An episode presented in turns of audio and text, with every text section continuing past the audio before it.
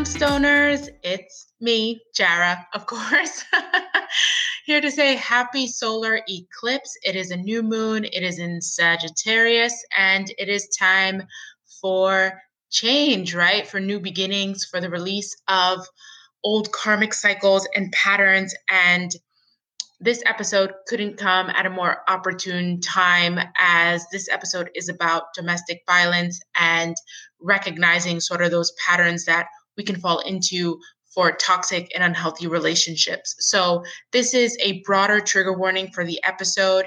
It does feature um, themes within domestic violence and different facets of it. So we do talk about um, a variety of things that may be triggering to some. So if you are perhaps worried about being triggered, or, you know, just want to mentally prepare yourself and your space and your energy, please do so. I will try to feature some timestamps for when certain things are mentioned. But yeah, so I just want to send my love and my light to you all, and I hope you enjoy this episode. Hello, and welcome to The Brownstone with Jara Monique. I'm your host, Jara. And this is the show where we explore how people experience and engage with different aspects of life from their varied perspectives, all while sharing some laughs, some gags, and some advice. On today's episode, we're talking about domestic violence. And joining me today will be Stephanie, and she's the Director of Youth Programs at the Healing Center here in New York City. Hey, Stephanie, how are you? Good, good. How are you? I'm good. Thank you so much for doing this. Oh, it's my pleasure. I'm happy to be on. Yeah, how are you? What's going on? Huh? Uh, everything is good. Super busy, you know, trying to figure out every life during COVID and, you know, life in a professional sense during COVID, and dealing with, unfortunately, the um, the struggles to try to get people services when literally nothing is open. Yeah, my goodness. I think that's probably like a part of all of this that some of us may take for granted, especially doing the day-to-day thing. If you have kids and you're just trying to manage online school or your job or unemployment or whatever, and then you kind of like fail to notice like how bad it is for some, you know, for other people and whatever their situations might be. And so, I mean, I'm grateful that you've, you know, still been able to work and find a way to kind of, you know, get your services to people yeah. during this time. I guess it's kind of trying to find like a silver lining, and it's having us rethink and reimagine the work. Um, if in case a client isn't able to come out, um, let's say even after COVID. So that was something that would happen before. So it's just having us reimagine kind of how do we continue to keep our community safe, even from a distance if we have to. Yeah. Wow. That's great. And I think that's like what I wish, you know, in a broader sense, our government was doing, was like reimagining the ways in which they could help us and be of service to us. So um, yeah, yeah. I think Yeah, it's great to see like grassroots organizations are actually doing that, you know, and that it can work. Yeah, yeah, and there's definitely so many different aspects and systems of society that need to be reimagined. Um, if there's one thing, I guess these past, it, I want to say it's six months. It feels like it's been a year or two. I have no idea how long it's been technically, um, but it's something. There's these it's. Since everything has been shut down and people have no choice but to kind of see what's going on, um, it's reimagining all the systems, right? It's when reimagining, you know, the gender-based violence industry, um, nonprofit work, it is really not just imag- reimagining that, it's reimagining the criminal justice system. It's reimagining um, how racism is a part and entrenched in every single system of society. Racism, homophobia, xenophobia, like that still all affects our work. So we can try to say, okay, yeah, we'll do these virtual, you know, uh, sessions, um, but that still really doesn't deal with the key issues um, that our clients are dealing with on a daily basis. Everything from fu- food insecurity to um, not being able to work, to being scared to contact the police, whether because of, at the end of the day, they don't want their abusers to be shot or killed, and everything that's going on Um, with the criminal justice system and with the police department and all these, you know, speaking about defund the police and what that actually means. Um, there's a reason why these conversations are happening, and no one, regardless of color or immigration status or sexual orientation, should be afraid to call the police when they're in danger. Like, that's supposed to be the main job of the police department, is, you know, to protect and serve. And when people aren't being served because they're scared for their safety or the safety or somebody that they care about, that's not okay. And that makes my job a hundred times harder.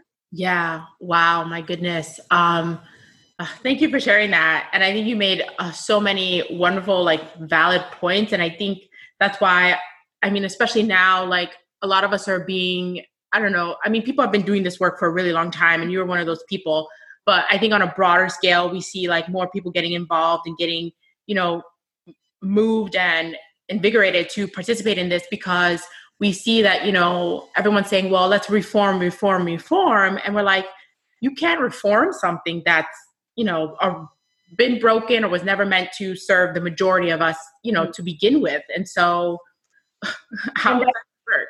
Yeah. And that's something that people forget. Like, you can't, for me personally, you can't reform something that was made to be racist, right? So the police department, the made it came comes from two parts. The first part is um, people who would go and bring back slaves to um, runaway slaves mm-hmm. to plantation owners. So the slave catchers, and then you had in the North where it was a little bit more, okay, we're going to protect the people.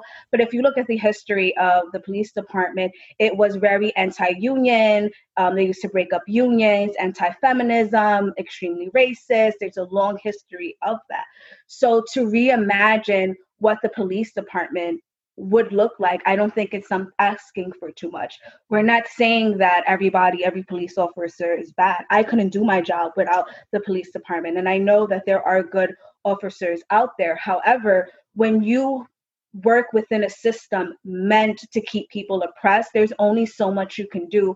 And unfortunately, instead of changing the system, it's the system who eventually changes you. Yes. Wow.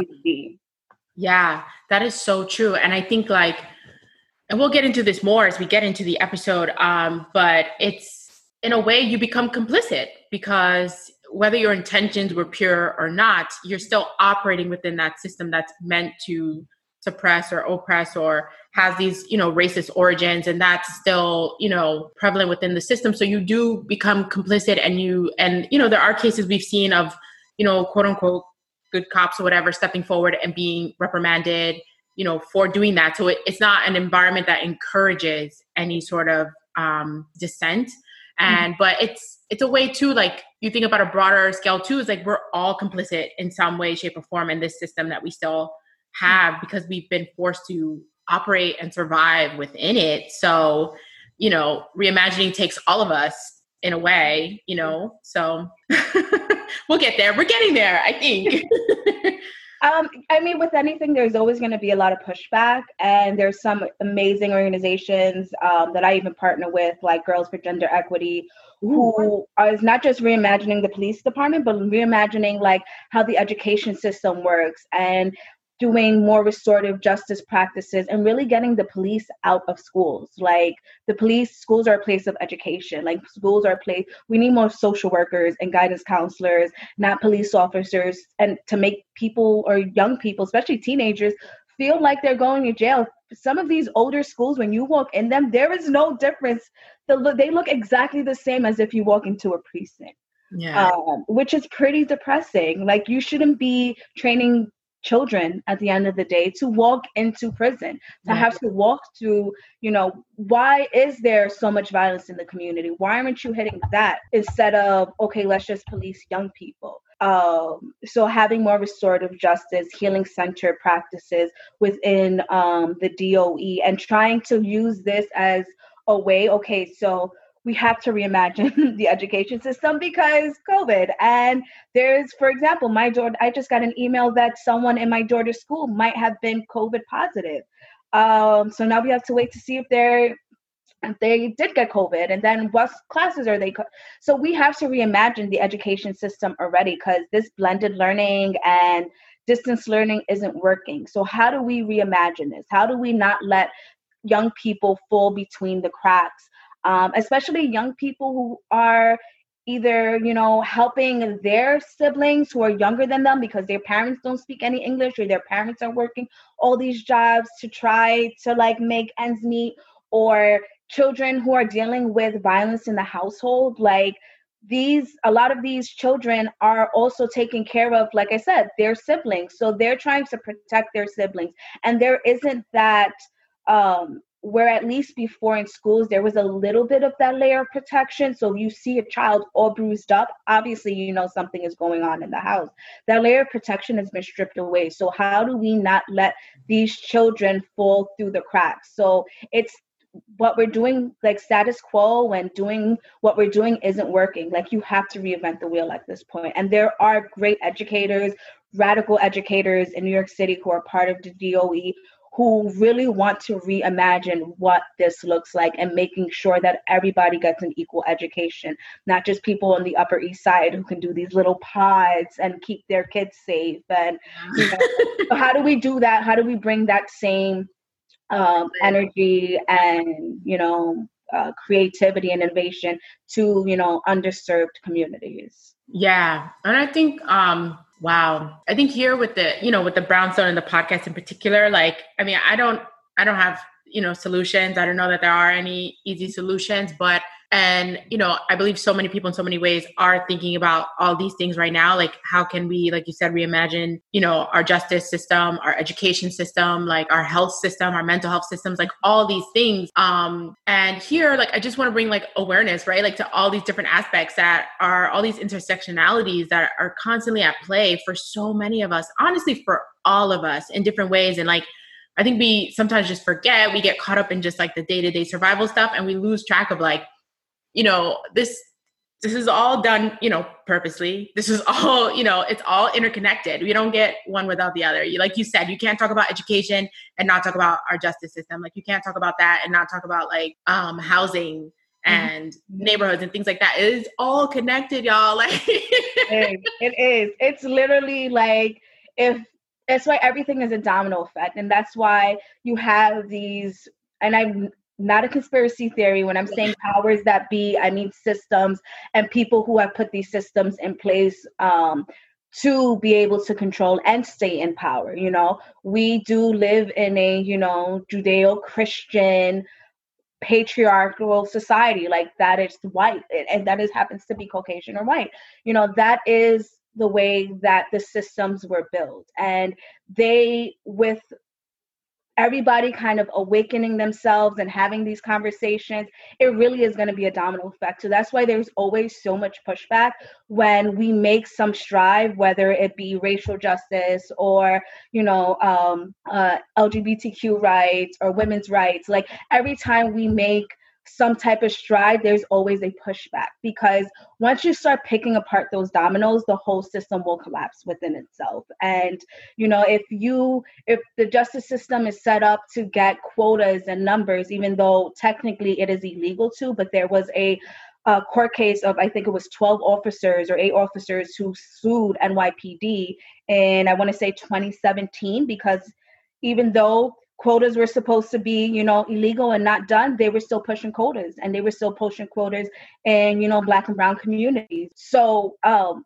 if the police department doesn't have its quotas, how is it making its money? You know what I'm saying? So literally, if you start taking these dominoes out, the system will collapse within itself. And that's what they're scared of. And then it really is, how do we make a system that works for everybody and not just for a select few? Yeah. Yeah, definitely. I think that should be the overall goal. I think we're all, you know, hopefully pushing that going forward, and especially with this election year going on. And man, like, like I said, the work that you're doing in that your specific, you know, sector, I guess sector would be like the right way. I was going to yeah, say yeah. genre for some reason, but that's not correct. Um, sector is a good word. Yeah. Especially, you know, uh, pertaining to domestic violence and stuff, I think is is super, super important, because Um, like we both mentioned, it's it's intersectional, and it and the cause of it is always a culmination, I believe, of so many different factors. And so if we can start analyzing and breaking down these things, maybe we can change things for so many of us, you know, going forward. Um, and yeah, and that was like a long intro, y'all, but it was good. So I think everyone, I, I hope y'all enjoyed that.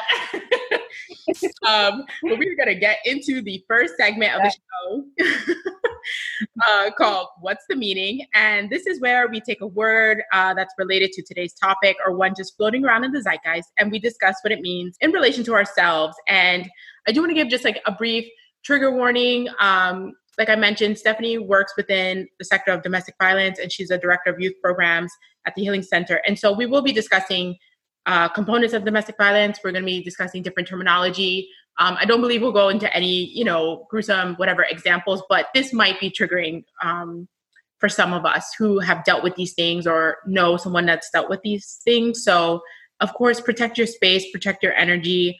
Um, and yeah, and hopefully, you know, there's, there's support to be gained here from this, you know, conversation. Um, and so today's word is going to be gaslighting. So you know, I'm going to say you're the expert. This is your field. I know I have my own kind of um, interpretation of it, which I don't know is even correct. So I'm going to ask you, you know, what is gaslighting?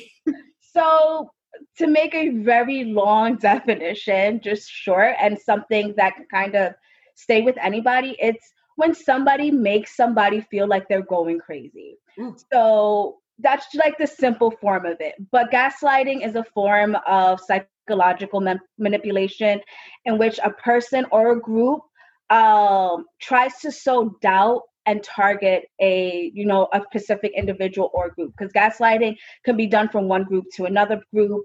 Um, but we think of it in the form of domestic violence from one person to another person in an intimate partner relationship. Um, usually the whole point of this is to, you know, cause really cognitive dissonance. So you can't trust yourself. I can't trust my brain. I don't, I didn't see what I saw. I don't feel what I feel. Or me feeling like something isn't, isn't right or something is wrong. It's all in my head because this person has really destabilized my own belief in my own self. So trusting my own instinct.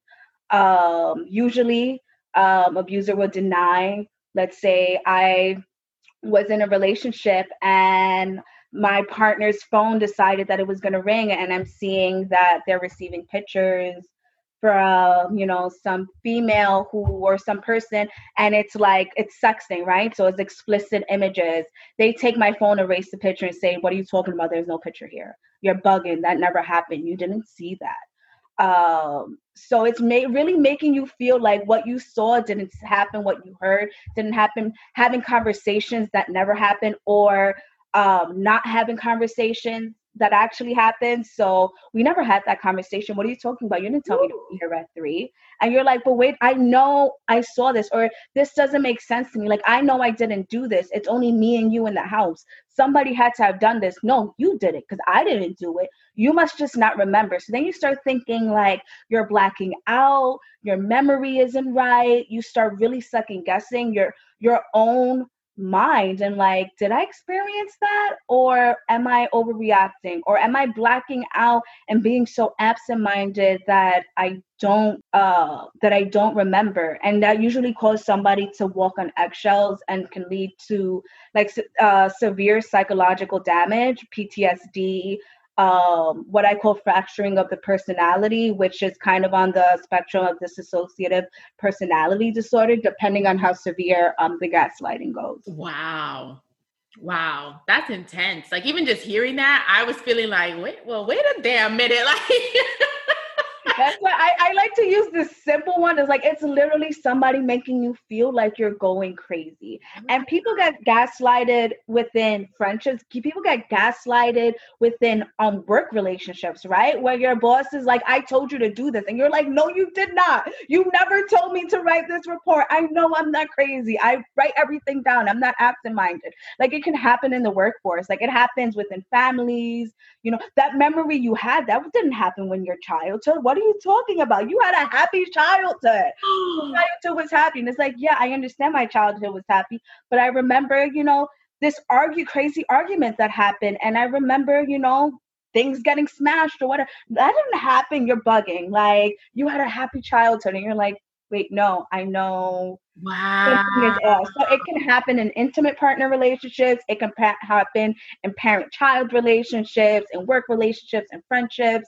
It could be one group to when, well, I'm very big on when people, oh, racism is over. Like, you're, you're not, you did not experience what you experienced. Like, no, nobody meant it. Like, that's gaslighting. You're trying to gaslight a whole community saying what you experience isn't your actual experience. Trust me, I know what your experience is. I am the, you know, the expert in this. You did not experience that. So that's how one group can do it to another. Yeah, group. Man, I don't think I ever really thought about it on um, on a group basis. Like, I always started, like you said, like intimate partner relationships. I think like when I think of, you know, D V or I think of gaslighting, I like my mind immediately goes to intimate partner relationships. Um, but wow, like you just blew my mind a little bit, honestly.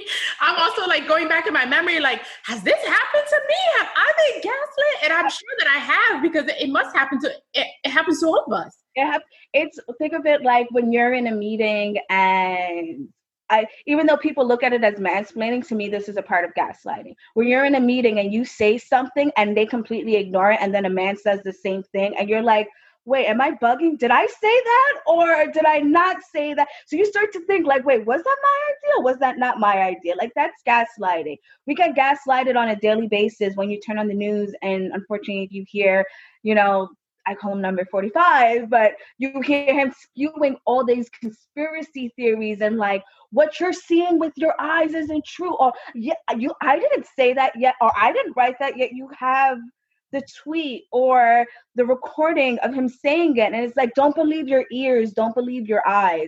Like, that's gaslighting. That's how one person is literally gaslighting a whole country.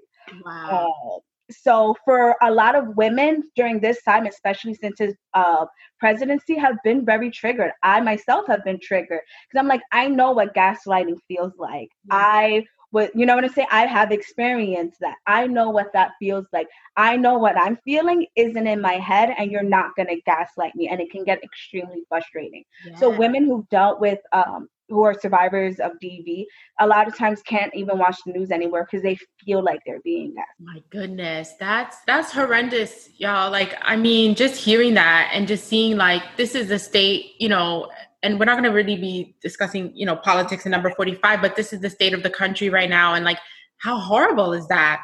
I mean, uh, like, it's so frustrating. Right, right, right. And I mean, I'm thinking now, like, wow, it's so insidious because it really makes you question, like you said, your sanity, question like your intuitiveness and what you feel like you intrinsically know and understand. And I and I'm thinking of even friends who who always have like, I had a feeling, I had a feeling, and I just kept ignoring it, and they just kept saying this and this, and like you just see how like over time this like this subtle manipulation that is really hard to, I think, become objective about, because like you said, like it's it's this cognitive dissonance that's just being fed to you like over time. And if you can't trust your mind, mm-hmm. you know, what can you trust?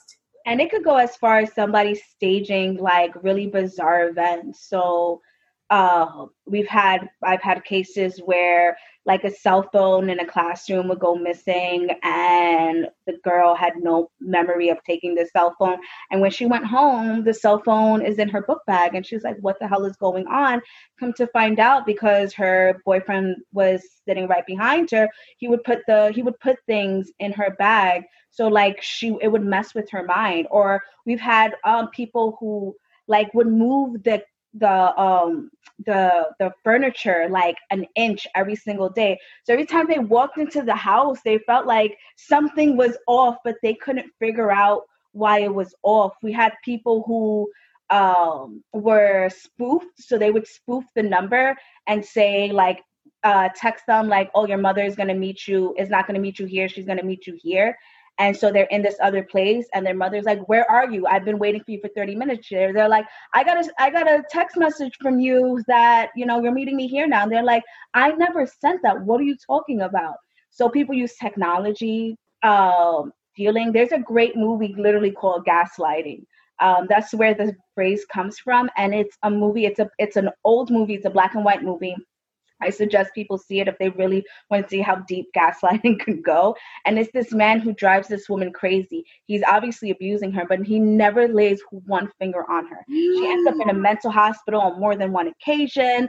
And it's just the whole movie is him gaslighting her. And you see all these different tactics that he uses. And that's actually where the, the name gaslight comes from, because it was just so, like you said, insidious, where it was to the point where she wanted to kill herself because wow. It's like, I am crazy. I can't live like this anymore. Wow. And she really thought it was that she was crazy. I don't think I could watch that because I'm feeling so triggered just hearing this. I like, oh my God, that's so horrible to make anyone question, you know, their sanity or question what they know or don't know or feel or don't feel. So, I mean, is there, I don't know if there's an answer for this, but like, so people that um, do the gaslighting, do they know what they're doing? Like they're doing it intentionally? Like, is it? Um, a lot of time, yes. And uh, sometimes no. I would say mm-hmm. It depends on the person. Not everybody who abuses is some um, socio, you know, antisocial personality disorder type of person. There are some of them who are. Yeah. Um, but some people do, because at the end of the day, even if you're not doing it to make, let's say you're not doing it as bad as um, saying like putting the cell phone in somebody's bag or moving the, the uh, furniture, but you're saying, you know, oh, I'm not cheating. Like that feeling that you have that I'm cheating, I'm not cheating, just so they don't get caught. You're still manipulating a person. Who gives you the right to manipulate a person? Instead of giving up the facts and being like, you know what, everybody nowadays, this is not the nineteen fifties, sixties, even seventies, eighties, nineties. Like there's so many different types of relationships now. You never know who some, what or, or, who somebody is or what type of relationship they might be open for if you don't have that conversation with them from the get. When you manipulate somebody, you take away their choice to choose. Mm. And you take away their power that way. So even if you're not meaning it to manipulate, like to cause them distress, but to get your way, who gives you the right to take away their choice? Why is your choice more important than theirs? So that's the difference within like unhealthy and toxic relationships that even though might not necessarily be abusive, they don't mean to do it in an abusive way. Uh, it's a power struggle, and you're taking away somebody's power and autonomy over their own life when you do things like that. Instead of being honest and saying, you know what, I really like you. I really like spending time with you, but I'm just not in a place where I can be, you know, I can be monogamous, you know, I want to spend time with you, but I'm just not in a place to be monogamous. You'd be surprised what people are okay with and are not okay with. Yeah. Like, you shouldn't force that choice on somebody. Yeah. Wow. I think that's a great point. And that's, and this is just making me think because, um, I mean, I don't think I'm going around gaslighting people. I really don't. Anyone feels that way, let me know, please. But I'm wondering too, like, like you're saying, like, is passive aggressiveness part of that? You know, the person, and I'm going to speak for myself, the person who's afraid to have like a confrontation. And so if I'm upset, I, you know, I get quiet and then the person's like, what's wrong? And I'm just like, nothing, nothing, nothing. Right. Like, is that a part of like manipulation in a way of like, I don't know. I wouldn't say that because I feel like everybody has their own experiences. Yeah. Like everybody has experienced whether some form of abuse or have witnessed something or just even, you know, community trauma or just the way that you're raised culturally, right? So in some cultures, you don't talk about these things. You put on a smile and you keep it moving and that's it, yeah. You know? So it's sometimes it's a cultural thing. Um, I think if you use it to the point that to hurt somebody, it can be toxic. And if you use it to a point like, I'm going to stay quiet because I know it drives this person crazy, then that's different versus I don't feel comfortable having these conversations. But then that's a deeper conversation that I always say that people need to have with themselves. Mm. Um, and if be, if you can, with a therapist, um, because this is stemming from something, you know what I'm saying? And the key to any healthy relationship really is communication. Like you have to feel comfortable being able to communicate with each other, no matter how scary it is. Um, that's why I even tell my teenagers, like, I was like, I know it's uncomfortable to talk about sex. Like, who wants to talk about sex and be like, I like this and I don't like this and this isn't that. Like, it's an uncomfortable conversation to have. But if you can't get to that place to have that conversation with somebody that you're dating, then should you really be having sex with that person? Because at least you then get to set, and it's the same thing within relationships, right? If you can't have that conversation, then how do you set up boundaries that you're not okay with somebody crossing? You don't put up those boundaries from get, like saying, I'm not okay with this, or if if something happens and having that conversation and setting up that boundary, like this, I'm not okay with this and this is not to happen again. Um, how are they supposed to know that that's a boundary that they're crossing? Like, especially as women, we want to think like, it's common sense, right? You don't do oh, certain yes. things. Oh, yes. For some people, it isn't that common sense, especially if they grew up in a household that there was a lot of fighting, or the father was, or somebody was cheating all the time. Like, that becomes normalized to them. So they think that's a normal part of a relationship. But if you turn around and you're like, no, I'm not okay with you speaking, you know, down to me, or I'm not. And if they do, they can't use the excuse of, well, I didn't know. Yeah. Yeah. I think, I mean, what you said is like, honestly, spot on. Communication, communication, communication. And I think it's like, what I've learned and what I've witnessed, um, and even just with discussions with like other friends, is like, we're never really taught how to communicate effectively. Um, and I mean, in general, not just in romantic, you know, intimate partnerships, but just even with our friends, with our family, with our bosses, like, and especially, you know, as people that identify as women, like, uh, I feel like a lot of the impetus is placed on us to be the communicators. But if we ourselves aren't necessarily taught how to, you know, communicate our wants, our needs, our boundaries, like you said, or like, it's a mess. Like, but I think like what I'm gaining from all this is like, we each have, I think, a responsibility to ourselves to sort of cultivate awareness mm-hmm. into what is okay and not okay for us, like where the limits are. Um, and yeah, and where, and where we still need work, right? Where we still need growth, like, and, mm-hmm. and to, you know, seek ways in which to, to do that, or to find that, or to get that. Yeah. I think what also happens, you have certain societies, um, like in America, we're very individualistic, where you look in Latin America is very uh, collectivism. So it's like for the greater good of the community, where in America, it's very inv- individualistic. So when a large part that comes with that is, you know, the part of power, right? Getting more power, power, power, power, power, power. But when we communicate often, we're using what I call power over versus power within. So power within is, you know, I'm going to be assertive. I'm going to make my point, but I'm not going to put somebody else down to make my point. You know, um, it's using, I know it sounds so arbitrary, but like using I words and healing words, not like, I feel like you're dumb. Like that is not feeling it, but saying like, I feel frustrated when I feel like I'm not being listened to, you know, like, so you bring it back to yourself and putting it out there that way. Um, But it's hard to communicate that way. And it's definitely a growing muscle. Um, it's not something that kind of comes out overnight. I can be the first person to say that I sometimes mess up, whether, and especially when there's different power dynamics. So like when I'm speaking to my daughter, right? Sometimes I will speak with power over, and then I'll catch myself, and then I'll have a conversation, and I'll apologize, and this isn't that, because I'm frustrated, and you know, but it's because that power dynamic. So it's so much easier to talk with power over instead of power within. It's different. Like if I'm speaking to a police officer, I'm not speaking with power over, because they, the power dynamics have shifted. I'm now less powerful than they are, or in a job, or you know what I'm saying? So if you can control how you speak to people in power, then you can control how you speak to people who have less power than you, or like at the equal level than you. And like I said, it's a muscle. It's something that you're constantly trying to practice with. Um, and the same thing with communications. Like it took me a very long time to turn around and say, no, these are my boundaries, or this is what I can offer somebody. Like, listen, I'm in school. I'm a full-time mom. I work full-time. Like I don't have extra time.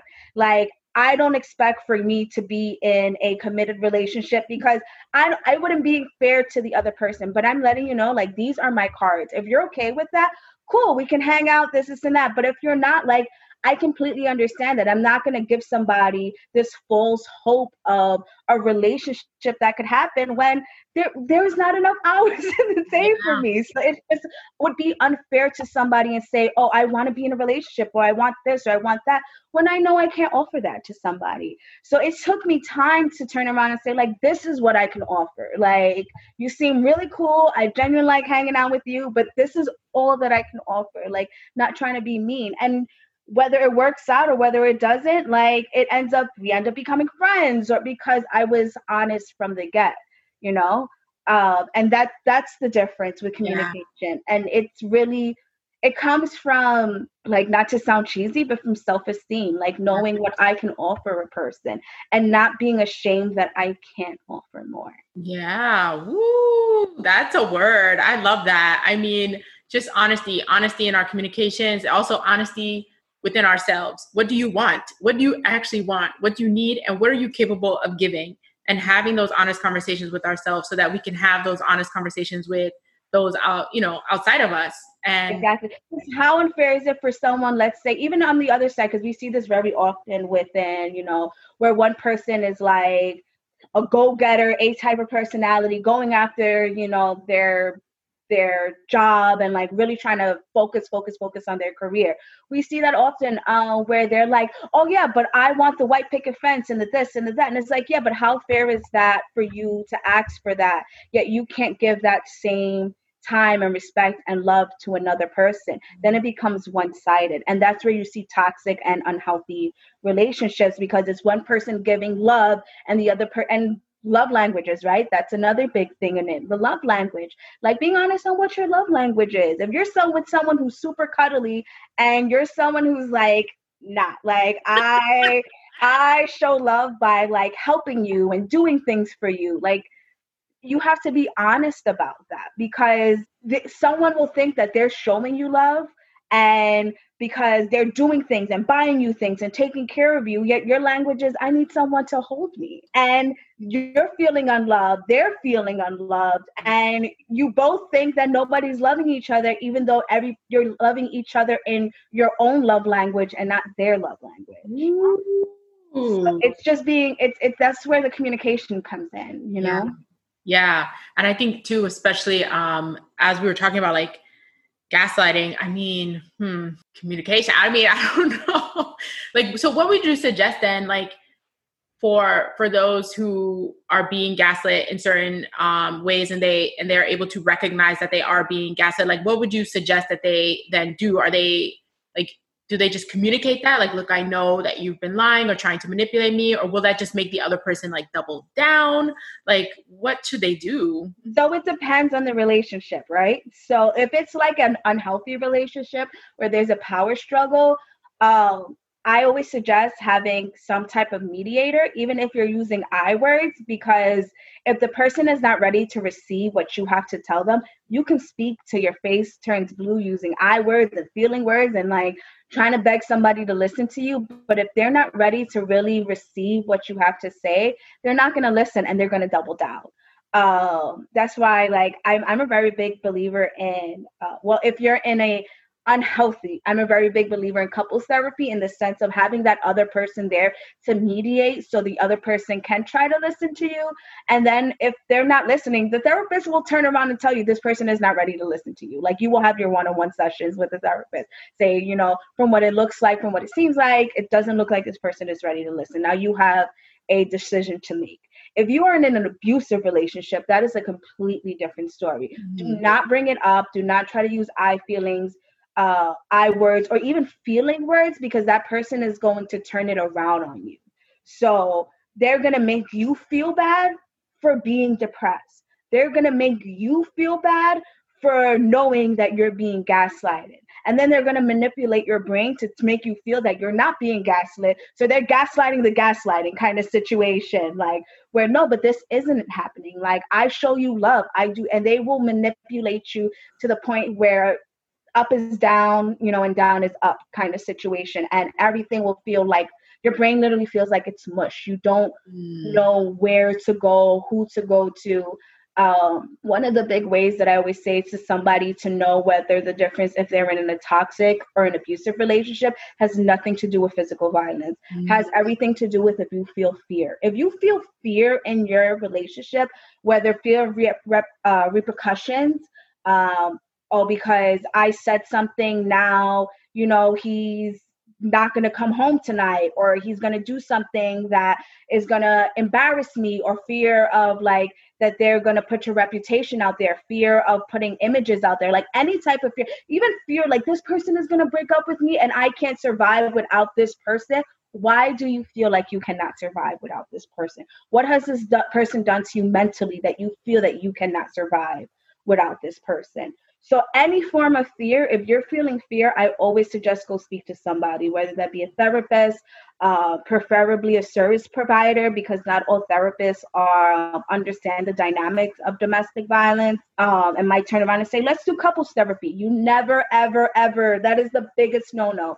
No couples therapy in anyone feeling um, experienced domestic violence. It can literally... First of all, the person is going to try to manipulate the situation. Um, the person is the person who is experiencing the abuse. Are they going to really feel comfortable saying how they feel in front of a person who is causing them abuse and that they're fearful of?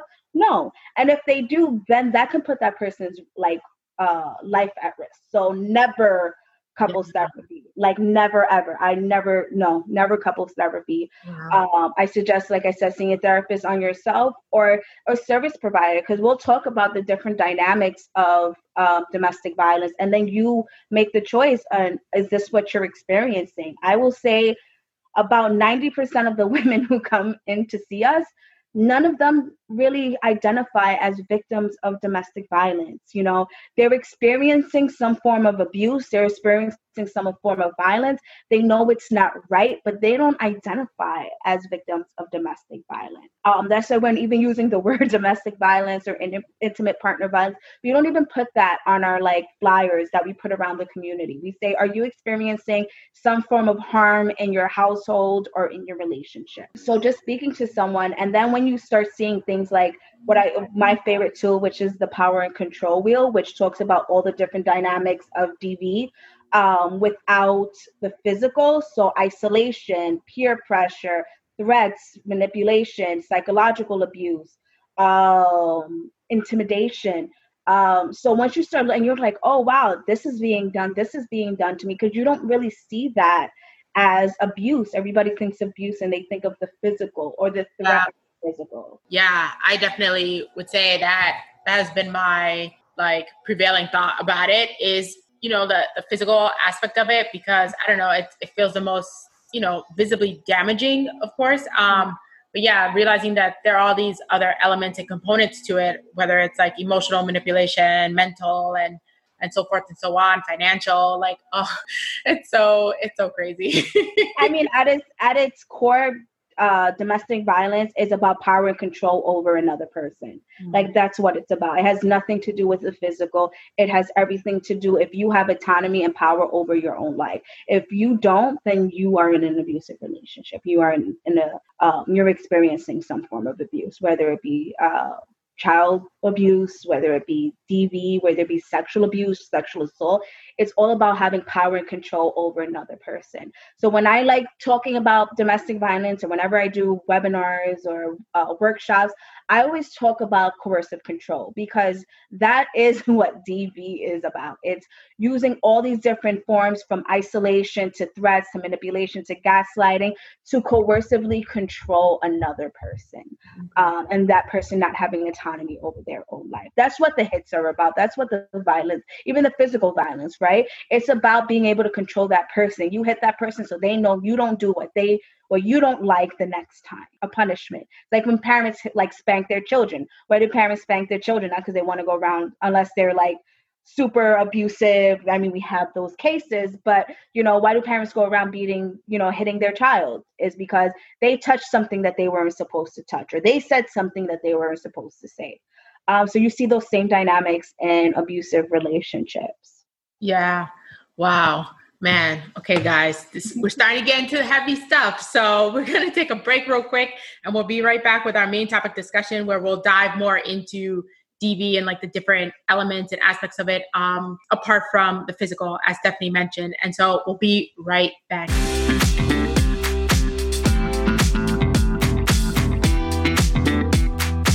All right. And welcome back to the show. We are now headed to our main topic discussion known as the stoop. And this is where we get real, put our satin bonnets on, as I always like to say, take our bras off and get comfortable. And as I mentioned, today we are talking about, you know, domestic violence and domestic violence awareness. So trigger warning again, guys, um, just in case, you know, certain topics uh, are triggering to you or for whatever reason, uh, just, just a warning. Okay. So I do want to ask, and feel free to answer as little or as much as you want, but like, what drove you or why did you choose to get involved in like the work that you do? Because as we had, I'd said to you during the break, it can be very heavy, you know, emotionally heavy work. So what, what drove you to that like sort of decision? Um, I would say a couple things drove me to that. Um, I was always an activist. Like in high school, I was protesting against the war in Iraq. Like My my grandmother used to call me Juana de Arco, which is Joan of Arc in Spanish, because I always had a cause, apparently.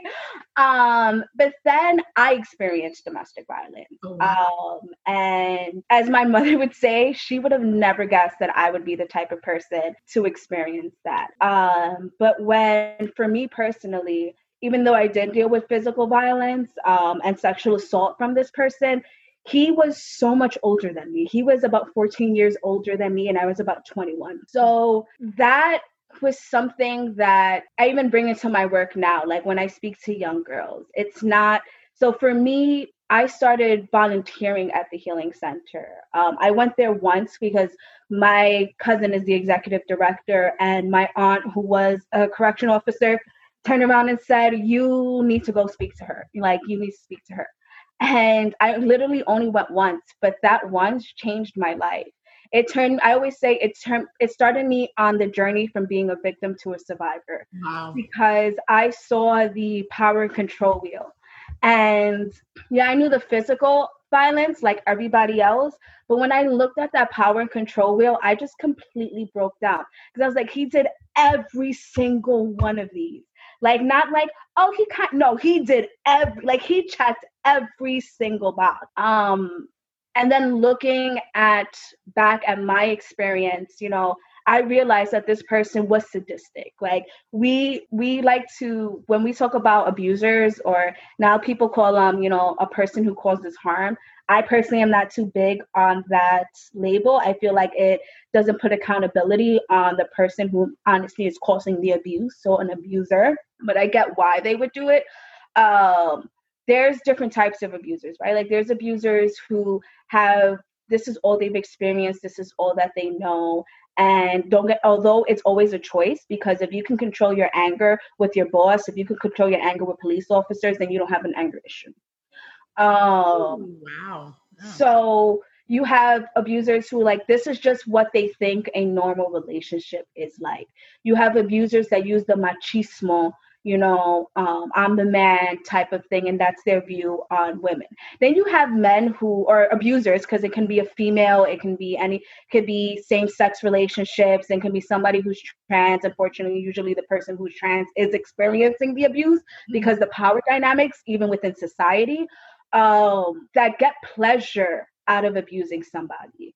You know, they literally get their rocks off on causing somebody harm, and the mental part of it, right? So seeing somebody literally, they want to strip you of yourself, of your personality, of everything that makes you you, and mold you into this being. It's like, um, where was uh, Pygmalion, right? Where he makes this statue, and it's this perfect statue, and he makes this woman come to life, and this is his love, right?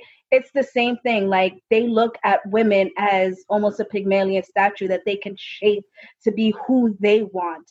And like I said, they get, my abuser uh, was very obvious, got pleasure out of causing me pain. It's usually emotional and psychological pain.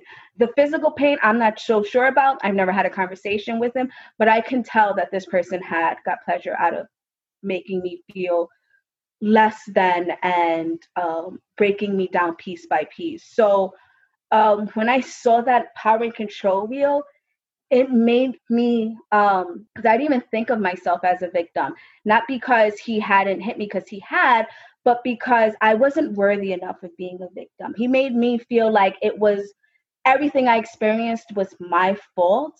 Uh, him hitting me was my fault. Him, you know, sexually assaulting me was my fault. Him having me walk in on my knees and calling him master was my fault. Um, so when I saw that, it almost released my guilt of putting myself in that situation or feeling like I made him do this, because if I did not know what he was doing until I saw the power and control wheel, but he was very aware of what he was doing. Um, so that freed me up to make me, it's not my fault. Like, I am a victim. Like, it's okay to say it. I am a victim of D V. Mm-hmm. So it helped me get on that like journey of self-healing. Um, and I was very, my personality was fractured. I was weighing um, eighty pounds wet. I looked, I was skin and bones. Um, even my cousin was like, who helped me within, would show me the power control wheel. She was like, you were uh, a shell of who you naturally are. Like, your head was always down. You were soft spoken. Like, that's not the Stephanie that I knew, or so you grow up as. Um, I was literally a shell of a person. And within therapy, um, studying dance therapy, I was able to really connect my um, my fractured personality and realize that this fracture was going on even before he had happened. He just was kind of like the, you know, through the, uh, like the stick of dynamite in the water and everything came up. But my personality was fracturing from younger, from, even though I, I'm blessed enough that my parents weren't, and my mother was in an abusive relationship. It was extremely, extremely toxic, like really, really toxic. And seeing my aunts and uncles in a, what I would honestly say is abusive relationship, when you're throwing things at each other's head, that is abusive. Um, so witnessing that and thinking that that was love, or uh, wanting to find love in all the wrong places, or acting like I had this tough shell when I was really this gooey, hearted, nice person, but I couldn't show that part because I didn't want to be taken advantage of. Somebody saw that facade and was like, you're the person. They can smell it. That's why with yeah. Mm. That's why with victims of D V, like when I'm working with them, I always suggest, like, don't jump into another relationship, because they can, it's like blood in the water. Like, it's like a shark and smells blood in the water. Like, they smell you coming a mile away. So until you do the work and really fall in love with yourself, then I would suggest, and then even then, being honest with yourself, because you might get triggered. They might wear a cologne that you're like, whoa, or they might say something or do something or take you to a restaurant. So you need to be prepared for within yourself when that happens. Um, and then I got an opportunity to start volunteering with the Healing Center, uh, because I my background um, originally is in performing arts and dance, and I started doing dance therapy. Uh, well, dance classes, but I used to use it as a therapeutic tool for teenage girls who were um, either experiencing teen dating violence or were child witnesses of D V. Um, at that time, I was still working in fashion, but I just fell in love with the work and fell in love with the Healing Center. And then they told me about, what, I think six years ago, I don't know, I've even lost track, um, like about six About six years ago, they had told me, you know, we have this part-time position open. It's only part-time. This, I was like, I left the fashion industry and I've never looked back. And I, like I said, I fell in love with the work. Um, started out as a community liaison and then went to youth coordinator. And now I'm the director of youth programs. Wow, wow, wow, wow. First of all, thank you, thank you, thank you so much for sharing that, for sharing your story, for sharing your truth. Um, I can't imagine the amount of courage that that takes. And given the work that you do, to perhaps have to share um, different aspects of your story over and over again. Um, I think sometimes there is a power that we can reclaim when we, when we put a name to a thing. Mm-hmm. And you having the strength and the understanding to say at one point, yes, I was a victim and I was victimized. Like, I think almost can restore your power in a sense of, you know, having to acknowledge what you've been put through.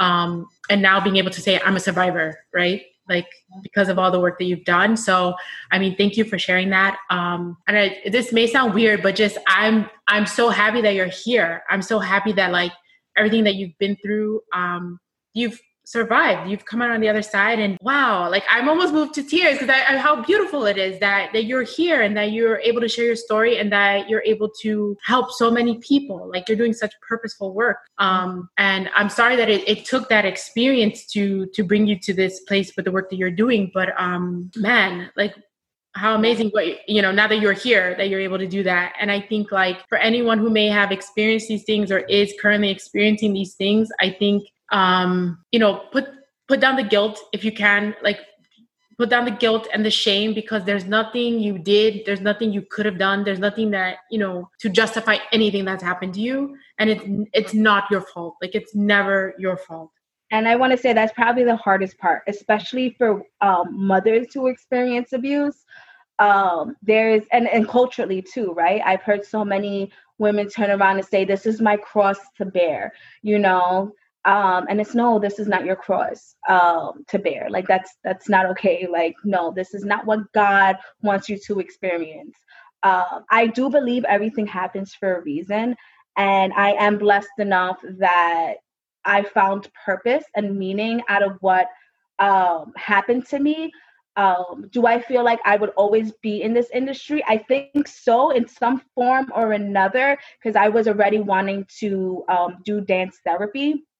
Um, and help deal with trauma, because I had experienced trauma from before, right? I'm a ch- I'm an, uh, survivor of child sexual abuse. I, you know, there was so many other things that had happened, but we buried them inside. So that's why I'm saying, like, this person was able to smell it.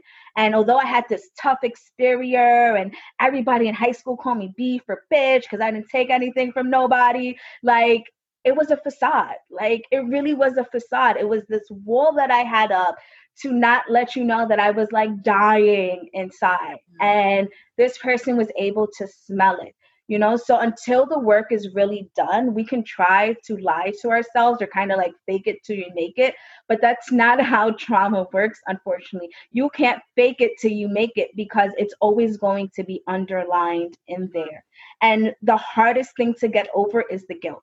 Yeah, I tell you, right. The hardest thing to get over is the guilt, the guilt that my child witnessed some of the things that I went through, uh, that I had this person around my child and my child's life. That broke me down, because, you know, then she has issues and she deals with anxiety. And as a mother, you want to be able, like, as a mother, you want to be able to protect your child. So when you feel like you hadn't protected your child, or you, or for some women, get a, it's as bad as if they call the police, and if their abuser is still in there when A C S shows up, they get their children removed from them. You know, so it's so much guilt that people who experience um, violence really feel, and you really do put it on yourself, because a lot of the abuse that happens is the person not taking accountability over their actions and saying it was your fault. Why do you make me so mad to treat you like this? Why do you make me want to do these things to you? Why do you force my hand if because you don't listen? Things like that. So you start to really internalize that and say, well, because I did this, they did this. I don't care what their excuse was. I don't care if you turned around and cursed out their mother. Like, that is no right for them to, you know, physically, mentally, sexually, emotionally abuse you. Because if they weren't okay with that at any time, they could have stopped it and turned around and said, you know what, this relationship is over and it's not working. Yeah. But they didn't want that. So they were just using that as an excuse to abuse you. Yeah. So with women, what I try to get them to understand is, I don't want to talk about the incident that happened, that when he hit you or when he sexually, you know, assaulted you. I want to know in the beginning of the relationship, like, what signs were there there in the beginning of the relationship? For me, I will always remember a time that I had friends meeting me at a bar that my best friend used to be the general manager at. And it was loud. And she had there her boyfriend and another guy, and there was like another girl with me, and I was waiting for him to show up. It was crowded. I didn't see him. I'm short. I'm I'm four ten. Yeah. So I had to to be able to listen to the other people. I had to kind of like go on my tippy toes and over the bar. And he, and this was in the very beginning of the relationship. And he walked in and he started a huge scene because he said that I was flirting and that I was being flirty and this and how disrespectful that was, this, this, and that. And I'm and I'm spending hours crying, trying to explain to him why I wasn't, that I wasn't being flirty or overly friendly. I was just trying to listen mm-hmm. to this conversation. You know, and now I look back at it, no matter what I could have said, there was no way that would have changed this man's thoughts, because that's when he was starting to abuse me. That's when he was starting to control my uh, moves. Because at that point, I wanted to start isolating myself because I'm like, I don't want to get into these arguments anymore. So if I isolate myself and I don't hang out with anybody else, then I can't get in trouble. Yeah. But no matter what, because it wasn't on, it wasn't my insecurity. That was his insecurity. So no matter what I did, I would have never been able to make him feel secure enough. Times when the abuse was really bad, that we're in a taxi and I'm just looking outside because he's like reading me a new one and being who he was. And I'm looking outside the taxi. There's men and women walking. Why are you looking at the men? I'm looking literally at nothing. I'm just looking out because I cannot see this person's face while he's telling me about myself yeah. or trying to make me a better person. Yeah. I just, I couldn't look him in the face. So just looking outside at a window, you're in a car. Can you really pay attention to who's walking around? Why are you paying attention to the men? And then you're on tenterhooks because everything sets them off. Everything sets them off. And you're, so you're just constantly walking, like you said, on eggshells, like, and policing your, yourself, policing your behaviors, policing your thoughts, your actions. And that's the, like we keep saying, like the insidiousness of it is they get you to start policing yourself. So then you turn around and you can't even say anything because now it looks like you're doing it. Right. And then on top of that, because you're doing that and you're walking so much and you're so hypervigilant, you're going to make mistakes because just your brain is, is in survival mode. So mm. those exact directions that they gave you become mumbled in your head. So instead of hearing honey ham, you hear honey turkey, and you bring in honey turkey, and it's a big thing because you bought the wrong thing. And now you're petrified how this person's going to react. Wow. So even though you try to police yourself because you're in a constant state of arousal, and not a good arousal, literally meaning your stress hormone, your cortisol, just running through your body twenty-four seven in a constant state of arousal, you're going to make mistakes because your brain is just trying to survive. Yeah. But then you get into more trouble. So it's just this nasty cycle of no matter what you do, even if you do it right, you're never going to do it as good as they want you to. Yeah. And they're always going to find something to nitpick at you about. Yeah. Which I think is like where we're saying like the accountability, I think the majority of it lies on the person that is the abuser, because like you said, like there's nothing that you could do that would stop this from happening. It may not be the scenario in the bar, but he would have found another way to cause that argument. Like he was going to look for it, or he was going to incite it, and he was determined to find it, so he was going to find it. And like, that's not on you, and that's not on anyone who has or is, you know, experiencing, you know, this. And it's, Uh, I can only imagine like it, just how hard it is. And I'm, and I'm like thinking of like friends who I've seen, you know, witness have like certain aspects of these like relationships, and just being on the outside, it's hard to comprehend. It's especially like you say, like if you, to know someone, especially if you've known someone a long time, you're like, you're this strong, independent, willful like person, you know, how could this happen to you? Or how could this happen to me? And it's just like, no, that's not your fault. No matter who you are, who you thought you were, like, It can. It happens. To, it happens. We once, um, when I first started at the Healing Center, one of our galas, we honored a doctor who was a victim of domestic violence, and this is a woman with a P H D, uh, M D doctor, mm-hmm. and she was a victim of domestic violence. So it's not. People have their mind, I think, on who is a victim, and they need to throw that out, because anybody can be a victim. Yeah. Anybody yeah. can be a victim. It doesn't matter your gender. It doesn't matter your gender, gender identity. It doesn't matter your sexual orientation. It doesn't matter your race, religion, socioeconomic class. It happens in the very rich and in the very poor, in all cultures. It's not a Middle Eastern thing or a Latino thing or Afri- no, it happens all throughout every single culture. Yeah. Because it's this view of, you know, we don't deal with our traumas.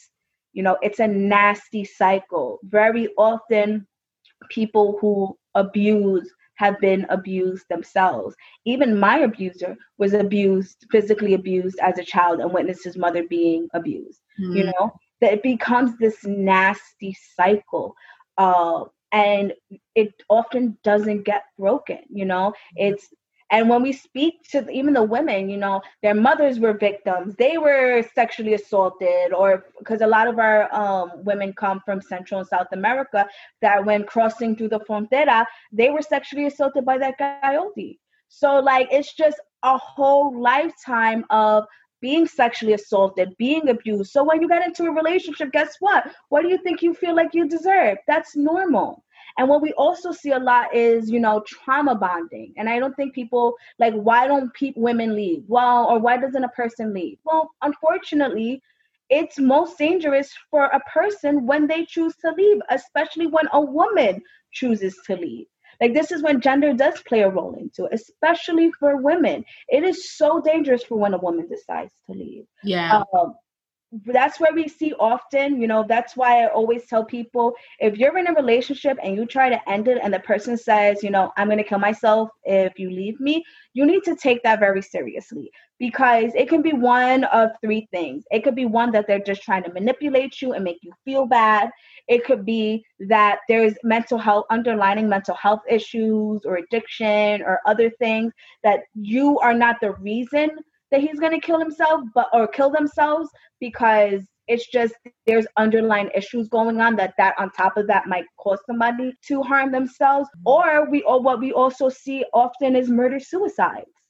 So yeah, I'm going to kill me, but I'm going to take you with me. It's, yeah. you know, uh, what is it? Uh, every uh, every day, three women are killed due to domestic violence. You know, every nine seconds, someone is being battered in America. Like, Within, look at, we've been already talking for over an hour. If every nine seconds a woman is a woman is battered in America, Ooh. just imagine how many just from the time that we're speaking. We're speaking, yeah. So like the danger aspect of, is a part of it. Um, we have girls or women who, because um, we mostly deal with female identifying individuals and children. Okay. So for many of the females we work with, you know, we've had them that they're part of a gang. Maybe the person that they're with is a part of a gang, or maybe they know the illegal activities. Like for me, the illegal activities that they were part of, and they used to threaten them. Like, if you leave me, I'm going to have to have you killed because you know too much information.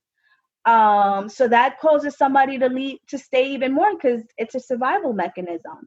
Um, they know they're, and then order for protections. Yeah, that might deter somebody, but for somebody who's a criminal, for somebody who doesn't care, and we've had plenty of cases where, you know, the person just doesn't care that there's an order of protection and walks around with a gun or a knife. Yeah, that can put somebody's life in even more danger.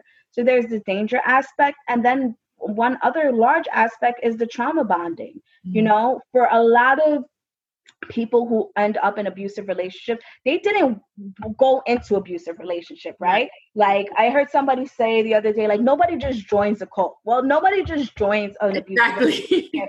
There's not like nobody sees, you know, the person that they're with slap up their partner. And they say that's the person I want. Like exactly, that exactly. happen, mm-hmm. and very often because the um, abusers have experienced abuse. There's that trauma bonding. Oh, this person is as broken as I am.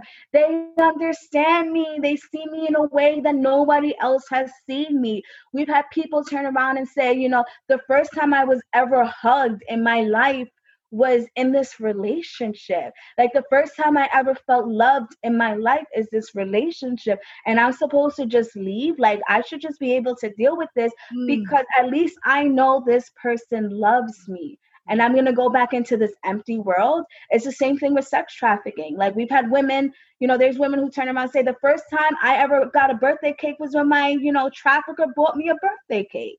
It's the same reason why women in sex trafficking don't leave, because it's that trauma bonding. And that is so strong. That trauma bonding ends up becoming a part of your identity yeah. to the point that even when you accomplish things to yourself, you turn around and you say, oh, well, if that person hadn't done that, then I would have never accomplished this. Down. But all the good things that happen in your life because of them, and all the negative things that happen in your life because of yourself.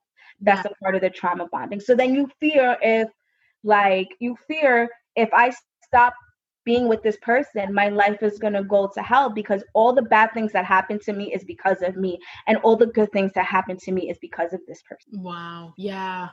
That's, oof. Yeah. And I can see how that would be like an incredibly hard mental cycle to sort of break, especially if you're someone who had been emotionally abandoned, physically abandoned, like in any sort of way, to have finally felt like you received genuine, authentic love for being who you are and being able to share your trauma with someone, even just verbally saying X Y Z happened to me. I've never told someone that before. The incredible amount of vulnerability that takes. And then once you get yourself in that vulnerable space, it's like, that's when the tenterhooks come in, because they're like, gotcha. And you're like, God damn. And then, oh, and I feel like that's probably, this is part of the things that, like, those of us who maybe have not personally experienced D V or um, don't maybe know someone, or just like the broader, you know, sense of us may not know about these things like trauma bonding or, um, oh man, I can't, like, there's so much I can't even like think of. You said something uh, before that that was like so spot on as well, um, about why don't they leave, because of how dangerous it can be to actually leave in in spite of how dangerous it is to stay. Like sometimes it's a matter of, well, if I stay, at least I'm alive. And if I leave, like that might not be the case. And there could be, like you said, also um, like the criminal aspect, or someone implicating you in their own criminal activities. And then you're, you're, you know, risking, you know, being arrested okay. or, you know, being whatever. So it's like so, so, so, so many things that I think um, a lot of us are, are unaware of. And like, we just kind of on the outside going, you know, you hear it so many times. Why did she stay? Why did she stay? Why did she stay? And you're just like, how can you, how can you begin to really understand and, you know, have that level of empathy and give that amount of grace to people if you haven't been through it. But I'm hoping with this conversation that, you know, people can see, like, it's not a matter of wanting to leave or stay. Like mm-hmm. it's literally life or death, you know? Mm-hmm. And I try to, like, for people who haven't experienced it, experienced it, we all had either that really toxic friend or that really toxic family member that, even though they have messed with us and like hurt us in so many different ways, we just can't let them go. Like they're still our friend for some reason, or they're still our, like, you're like, but that's my father or my mother or my brother or whomever. Like we've all had that one toxic person in our life that we could not shake. Now just imagine that toxic person being the only person that you feel have ever showed you love. And unfortunately, you know, uh, a majority of women who are in, who are in prison, it's because of abusive relationships. You know, whether it was the criminal activity that they got involved with and really didn't have a choice over because, you know, that ride or die toxic, man, like, oh, mentality. Like, I hate that word. Somebody asked, they're like, oh, you're not ride or die. I said, hell no, I'm not I'm ride or die for myself. I'm ride or die for my child. I'm not a ride or die for some other relationship that you're going to take me down with you. If you genuinely care about a person, you don't take them down with you. You want better for them, you know? And even women who, a lot of murders that happen that women go to jail for, for killing their abusers. Yeah. yeah. for killing their abusers. So now they're in jail for that, you know, or for being behind of a man who, you know, took them down with them. Because at the end of the day, there's that ride or die mentality. Like, that's my ride or die. Like, no, that's, that mentality is so toxic. If somebody is treating you like hell, if somebody is use, ruining your, your life, no, there's no loyalty there, because they're not loyal to you. They're loyal to themselves. Yeah. Man, we got it. Yo, we got to get rid of that phrase, guys. I'm sorry. I know a lot of us was like, you know, ride or die, ride or die, but like, that's it. You know, oh, my Lord. Phrase, my Lord. You that phrase. And I, and I agree with you, because I was always the person, and my friends would joke about this, like, like ride or die. And I, and they would be like, nah, you're more like ride where, like, where are we going? Like die, who, who's dying? Who's dying? What we got to die for? How about we live? How about we ride and live? Yeah. That's always me. I'm like, wait, but where we where we going? Where we riding to? And should we be going at this time of night? Like, I got questions that need answers before I go anywhere.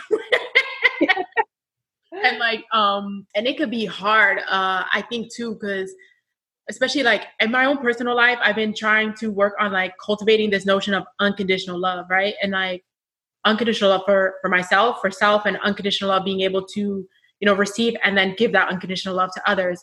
And man, that can have you believing too that you, you're willing to to put up with a lot of things, because you're like, well, you know, it's unconditional love, and, and they've never had anyone love them this way. And, and this is, you know, like you're saying, like my cross to bear. And it's like, no, boo, sometimes sometimes there's got to be, maybe not conditions, but there got to be boundaries. There's got to be something. Like, and like I say, if you're staying there and you're saying, oh, well, they've never experienced love. If they never experienced love, then there's a good chance that they'll never be able to receive love, because mm-hmm. they don't love themselves. You know, so you can love somebody to death, but unfortunately that death is often your own, because it's not, you know, it's not, you can love some person unconditionally, but if they're not ready to receive that, and if they, and usually people who aren't ready to receive that, because they don't love themselves and they've never had that feeling of being being able to know who them who they are and and appreciate themselves for who they are, for the negative and the positive, you know. Um, so it, it's hard, especially when you try to love somebody unconditionally. I, for me, I try to think of it as a, uh, I can love you unconditionally from afar. Ooh, yeah. You know, if there's somebody, like I've been in relationships and that the relationship, we just, we don't work in a relationship. What we're too, too, we're too, too broken to be in a relationship with each other. It'll become codependent or whatever the case is. And this person is like a really good friend of mine still, but when they have mental breakdowns or whatever, my phone is always open. You can call me, but I can't be there with you living that every single day, because how am I supposed to love you unconditionally if I can't even do it for myself? Or if I feel to the point where like I'm feeling burnt out or feeling um, animosity at this point, because I'm like, it's always about you. We're always dealing with your life and this, this, and that. Like, sometimes you have to love people unconditionally from afar. Yeah. Um, that's the same thing with people who like, um, I try to do some work too with people who have uh, family members, whether they're uh, parents who have children, or um, friends, or, you know, family members, who, whichever, that love somebody who's experienced domestic violence. Okay. Yes. I want to ask you about that. Yeah. Yeah. It's hard, right? We want to shake the person and tell them, you need to go, you need to go now. But unfortunately, those at times, those are the people that we need to at times love from afar. Ooh. First is, uh, it's not about telling somebody to go, it's being somebody's anchor. And what an anchor is, um, it's being the being the thing that grounds them in reality. So instead of somebody telling somebody to go, you let somebody know, when you're ready to leave, I'm here for you. Wow. You know, when you're ready to he- to leave, you have a place to stay. When you're ready to leave, I have services that I can help offer you. You know, there's this organization, that organization. Like, I'm I'm here for you when you need, um, but you have to take care of yourself too, because loving that type of person, especially when you see them going back and back and back and back, can be heartbreaking and triggering to ourselves. So it's about knowing that they're not in their right mind. This is not them. This is their abuse that is speaking right now. Because sometimes they'll turn around and say some nasty things to you. Like, you don't know me. This is like whatever it is. Like, they'll say some nasty things and you'll get into an argument. But that's their subconscious also doing that to try to isolate themselves. Because whether for your own safety, for this person telling, putting things in, you know, the victim's head, like they don't care about you, they're against us, this, this, and that. Um, that's that's not, that's what I'm saying. It's not them speaking, it's their abuser speaking. So letting them know that they have a place to come to for when, you know, they're ready to leave, and being that person there. And but also setting your boundaries. Be like, you know what? I know you're going through what you're going through, but you don't want to hear my real advice. Ooh. When you're ready to receive that, I'm ready to be here to you. But I, from my own my own self, I can't hear the same story of him beating you anymore, or this, this, and that. Like I, I, from my own sanity, can't do that. I will always be here for you. If you need, even if you're going to go back to him and you just need a place to stay for a night for things to cool off, my house is always readily available. So like I said, it's loving them from afar. You cannot yeah. be in that relationship with them, because it can A, put them in more danger. Um, if that person, if the abuser feels like you're trying to break them up, they'll make that person isolate you. So like all of a sudden now you're not speaking to that person anymore. Um, they'll also do things like um, they'll try to blame, like you're the person getting in the middle of their relationship. Um, Ooh, so, girl. I mean, that's all tactics. That's all tactics to like isolate them and get you away from them. That's why it's like, I like the analogy of an anchor, because an anchor is underwater. You don't see the anchor. Wow. You know, so if maybe you don't go out with that couple so much, but then that's that support system that is never known. So when they decide to leave or disappear, you're the place that they can go to for their safety. Yeah. Uh, I would suggest, you know, if you don't speak to the person often, even if it's once a month, you know, sending them a text message, hey, just checking up on you, seeing what you're doing, let's grab coffee, girl, or, you know, let's do something just to get them out of the house and them to see like, oh, you're actually there. Okay. But do not be in that relationship with them, because it can also put your life in danger too. Like you have to always remember the, the safety aspect of it. Um, yeah. But it's hard, especially when it's your child. Like you want to, like, I could honestly say my mother probably did it the best out of any and had no training or anything like that. Yes, she, I knew she did not like this person. Yeah, and he already had started putting in my head that my mother don't care about me or this and that. She just wants control over my baby.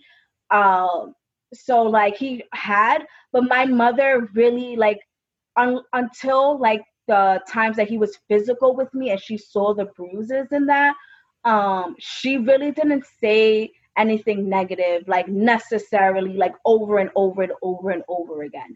Uh, but when I was done and I was like, I'm ready to, like, I'm ready to be done, she supported me throughout the whole thing. Um, but it was dangerous because he did come to my door, and I know he came to my door to kill me. Like I, because he had threatened, if this doesn't work out, I'm going to kill you, mm-hmm. over and over and over again, and was very specific on how he would do it. Mm-hmm. So I knew him ringing my doorbell, that that was him trying to kill me, or calling me, calling me, calling me to meet him, that that was him trying to kill me. And my mother was coming home um, from being with her boyfriend when that was going on. And I was freaking out because I knew he knew if he couldn't get to me, he was going to get to my mother. Wow. So like you have to always think safety. That's why when somebody is leaving a relationship, I always say, even if it's just one time, you need to speak to somebody that's in this industry, because you have to do a safety plan. Like you can't just leave without a safety plan. Um, I was lucky enough, like I said, I had law enforcement members in my family, mm-hmm. and my aunt was able to come with her gun and be like, I'm Officer Gonzalez. Like, oh, thank and, God. And, yeah. And because I had, not everybody has that support. Yeah. Them. So you need a safety plan. Like no one should ever really leave an abusive relationship. Like leave and then come to like, uh, whether Safe Horizon, the okay. Healing Center, wherever, like speak to somebody who is a case manager, a family advocate, somebody in this industry, so they can help you do a safety plan. Because for some women, it's, or for some people, it's not a, oh, I'm gonna pack up and go. No, it's you need to leave and leave all your stuff. But there's certain things you need to take with you, like your I D, certificate, your credit card, things like that, um, so that you can get into a shelter if you need to get into a shelter. But packing all of that, a lot of times, no, leaving with the clothes on your back. Wow. And like, man, just hearing that being said is, I, I can't even imagine like myself and so many other of us like having a hard time, like picturing like, wow, like, like you said, the statistics, so many people are going through this every single day. And that's why it's like, you know, you never know what someone is going through. You never know, no matter how close you are to someone, there's just things that sometimes we can just never tell what's really going on in someone's, you know, home or in someone's mind until sometimes years down the line. So it's just, I don't know, it's important, especially now during COVID, like you saying, you know, check in if you can, check in safely, mm-hmm. be the anchor who's there to offer support and a safe space when the person is ready or when they need it. Or man, wow, that's, that's incredible. So like, speaking of COVID, like how has that impacted the work that you're able to do and how you're able to get to people, you know, want to make a safety plan or, or whatever the case may be? It's been extremely difficult because now people are sheltered in with their abusers. Mm. Um, so being able to get out is almost next to impossible because nobody's working, right? Everybody's either working from home or they're working in industries that are now closed.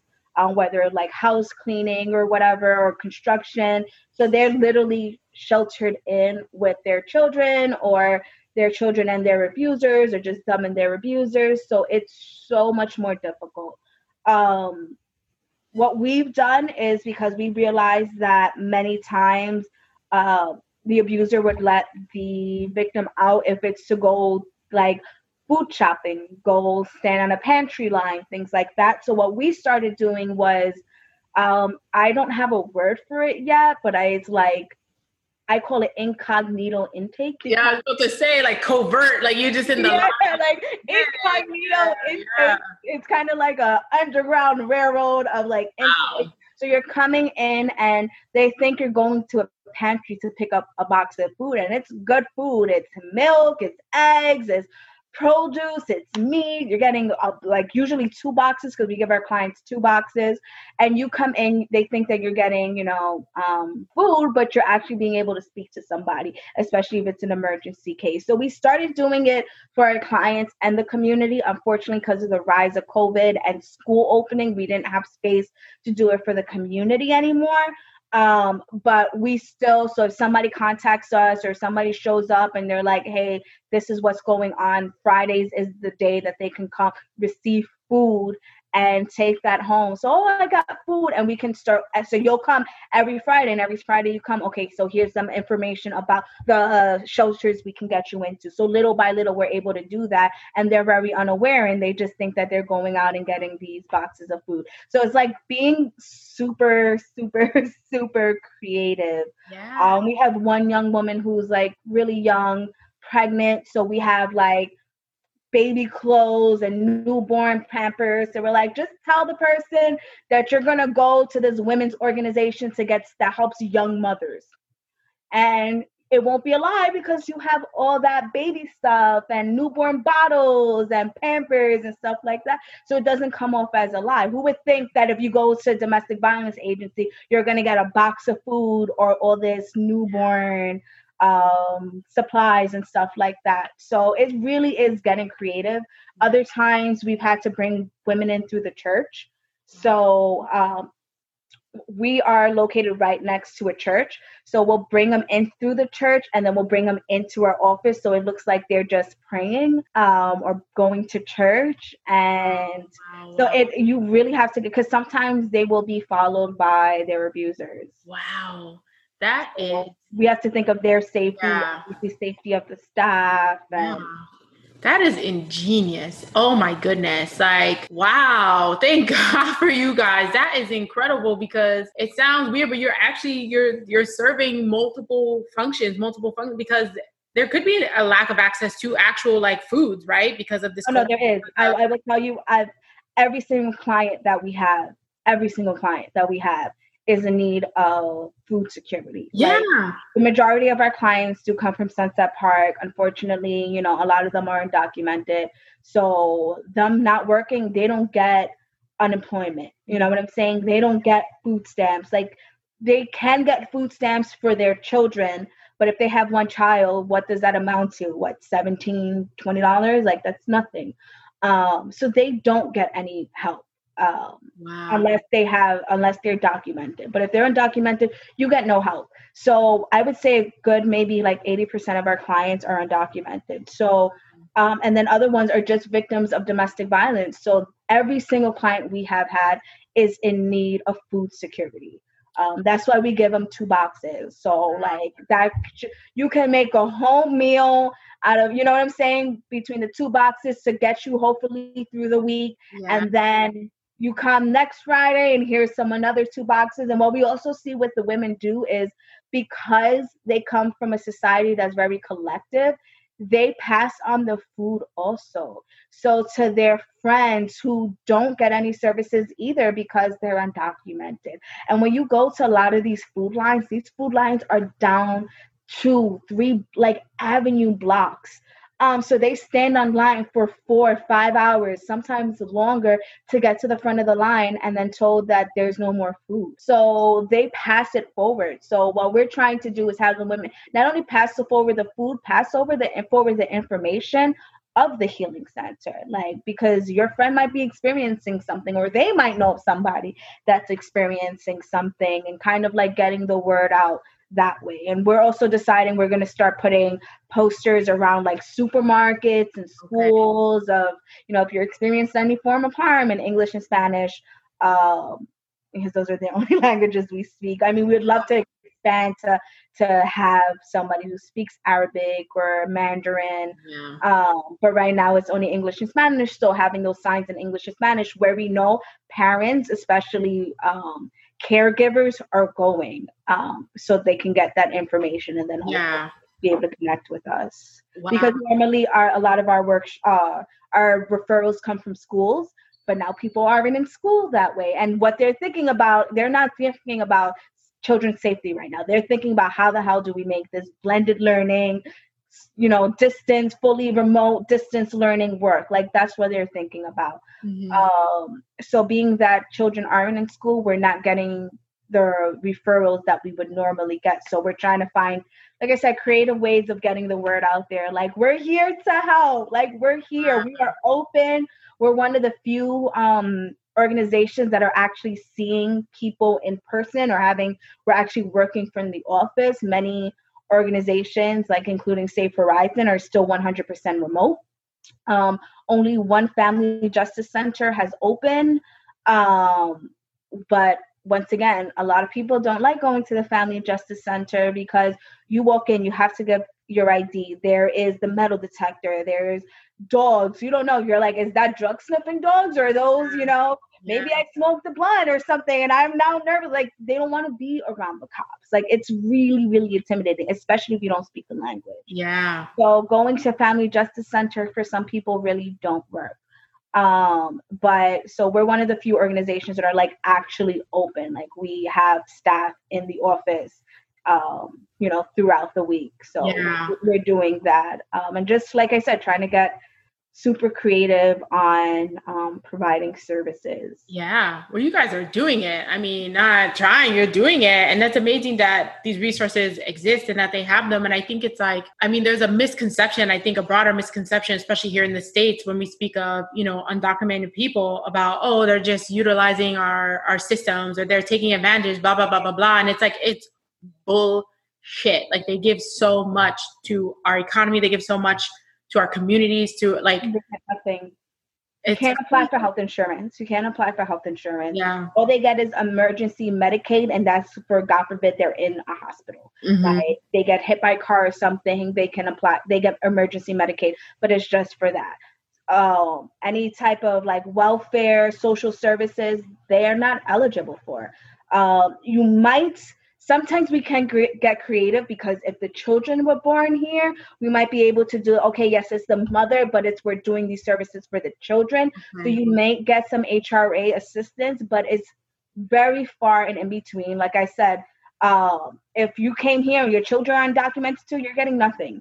Uh, most undocumented people get nothing. There's not services out there for them, or there's very few services out there for them. Um, with the amount of budget cuts that city council had to do uh, for various services, we're lucky enough that like the Dove Initiative, uh, which is uh, for domestic uh, grassroots, community-based uh, domestic violence organizations, mm-hmm. was, um, we didn't lose any money in that, but all these other services, from health to education to all of that, there there's no services for undocumented people. So this myth of that they live off the system, no, they can't, they have no social security number. How do they apply for the system? You know, yeah. they pay taxes. A lot of them pay taxes, but get none of the services from them, including um, scholarships to go to school. Yeah. So this idea that undocumented children come here to be able to go to school for free is a lie. Can they go to school? Yes, by law, they can they can apply to school regardless of their immigration status. However, any grants, Pell Grants, uh, student loans, all of that, they don't qualify for. There's very few, um, and those are private foundation grants that do for undocumented people. But it's like for every hundred, there's maybe like two. Kind of situation. It's yeah. not, not. There's That's not horrible. That's so horrible, and it's such a such a disservice we do to, you know, these are the people in our community. These are our neighbors. You know, these are our, our children's friends. Like, it's such a disservice to use these sort of divisive tactics of like what sort of paperwork or what side of the border you were born, you know, you were born on, excuse me, to justify, you know, your ability to just have access to your basic necessities and to live like a full, authentic life. And like most of these people, you know, escaping cycles of abuse and violence within their community, within their, you know, native countries that, you know, sorry guys, that the U S, you know, helped fund and propagate in these. Oh yeah. That's, that moves um, to a whole other that's another podcast. You know, that's another conversation y'all ready to have, but I'm just saying. um, the United States government goes and destabilizes these countries exactly. and then supports the gang members back to these countries. And yeah, yeah, yeah, yeah. Yeah. And then just to get here and then find yourself, you know, embroiled in another cycle of like poverty or abuse or violence and have little to no means to, to escape that because of, you know, the quote unquote paperwork or status that you have. It's just like, it's horrible. And we should, we should all feel horrified about it. And we should all want to do something about it. So I'm so glad that, you know, your organization and others have, you know, put forth the effort to create spaces and resources to help people, especially now in COVID where like, it could be nearly impossible, like you're saying, to get to people or for people to even get access to the help that they need, um, which is unfortunate. And, you know, later on, especially um, when the episode goes out, I will have like the website link for your organization. I myself personally will be donating. I help others donate. Like, thank you. Um, y'all, we got to do more. We got to do more for each other. And listen, we definitely really appreciate it as grassroots organizations. It can be really hard in like community-based organizations to fundraise. You know, you have these big nonprofits like Safe Horizon or Day One or even V I P. Um, but it's really hard to fundraise as a smaller community-based organization. Um, and who really is at like the ground level doing this work. And we really are like the first line of defense. So for us, it's it's it's obviously fundraising, but it's like strategic partnerships, right? So that's my, like with the whole police department, right? My thing is you need to be using us. Like we are the experts when it comes to D V. It is, it's the most dangerous um, stops for a police officer is when they go to do domestic disputes in the home. Wouldn't it be better to have a social worker who is trained in de-escalation and in the tactics of domestic violence to go, let's say you want, I understand if you still want a police officer to go, but to go with the police officer to de-escalate the situation so that people feel comfortable contacting them, who can, who can literally give them or like match them with services before they even get to the police, you know, station. Like that's so important because it's also difficult for what happens a lot of times is it's, you know, this referral service or that referral service. And it's like, you have to tell your story over and over and over again. Then you're like, I don't want to say it again. Like we've had women by the time they get to us, they're like, honestly, I just, I don't want to talk about it again. And we're like, I'm so sorry we got that, you know, but can you at least tell me what happened in the last incident so that we can at least safely plan around this? You don't have to tell us. And then little by little, they'll start to, you know, um, feel comfortable with us and like tell their story. But we have people like, I don't want to say it again. Yeah. Or when they said that they went to the police department, they didn't take it seriously, or they didn't want to call the cops because they didn't want their kids taken away. Like if you have a social worker there, she can speak to the person and let them know why this person needs to leave because of the danger to the child, yeah. and let them know what can happen versus like, you need to throw this child, you need to throw this person out, and not explaining why they need to do that. Like what is the danger that is associated with this? Uh, And then listening to the woman, she might turn around and say, yeah, I get that. But if I throw this person out, he's going to come and kill me. Like, I don't think you uh, you understand that. But if you explain that to the person and then she can turn around or the person can turn around and say, you know what, I this is why I don't want to do that. Then you they can you can make a safety plan. Okay, so who is around? We can make an eco map on what is your yeah. support system that we can get you out. Maybe we have to remove you versus that person being removed. But you work with the mother, you work with the parent, you work with the victim versus kind of almost demonizing them. And it's yeah. like, why are you here? You should know. Yeah. Um, so it's it's kind of trying to get these bigger systems to understand, even the education system, like I'm very lucky to have a good working relationships with telecommunication, but there's other schools like they see my name and they're like, do not let her in. that's not okay. You know, you obviously are dealing with, because I, I know it, because I have your students come to my programs, that you're dealing with sexual harassment, sexual assault in your school, you know, by other students. Some people even made complaints about teachers that they felt spoke to them inappropriately. Wow. You know, you try to hide it, it's not going to, it's eventually going to end up blowing up in your face. Like, for example, I'll be honest, uh, Fort Hamilton is one of those huge schools. Yeah, girl. They don't want any services in their school. Like, fine, you don't want me, but you should have services in your school. You have, you're like a little country. Statistics show something is going to happen in that school one day. Listen, you know? I've heard, you know, years later from friends that there were definitely teachers there who were engaging in not great behavior with the student body. And like, like I'm saying, finding out years and years down the line, I was shocked and like flabbergasted, but also just like so sad because I was like, who the fuck was helping these girls? Yeah. Like, yeah. No one.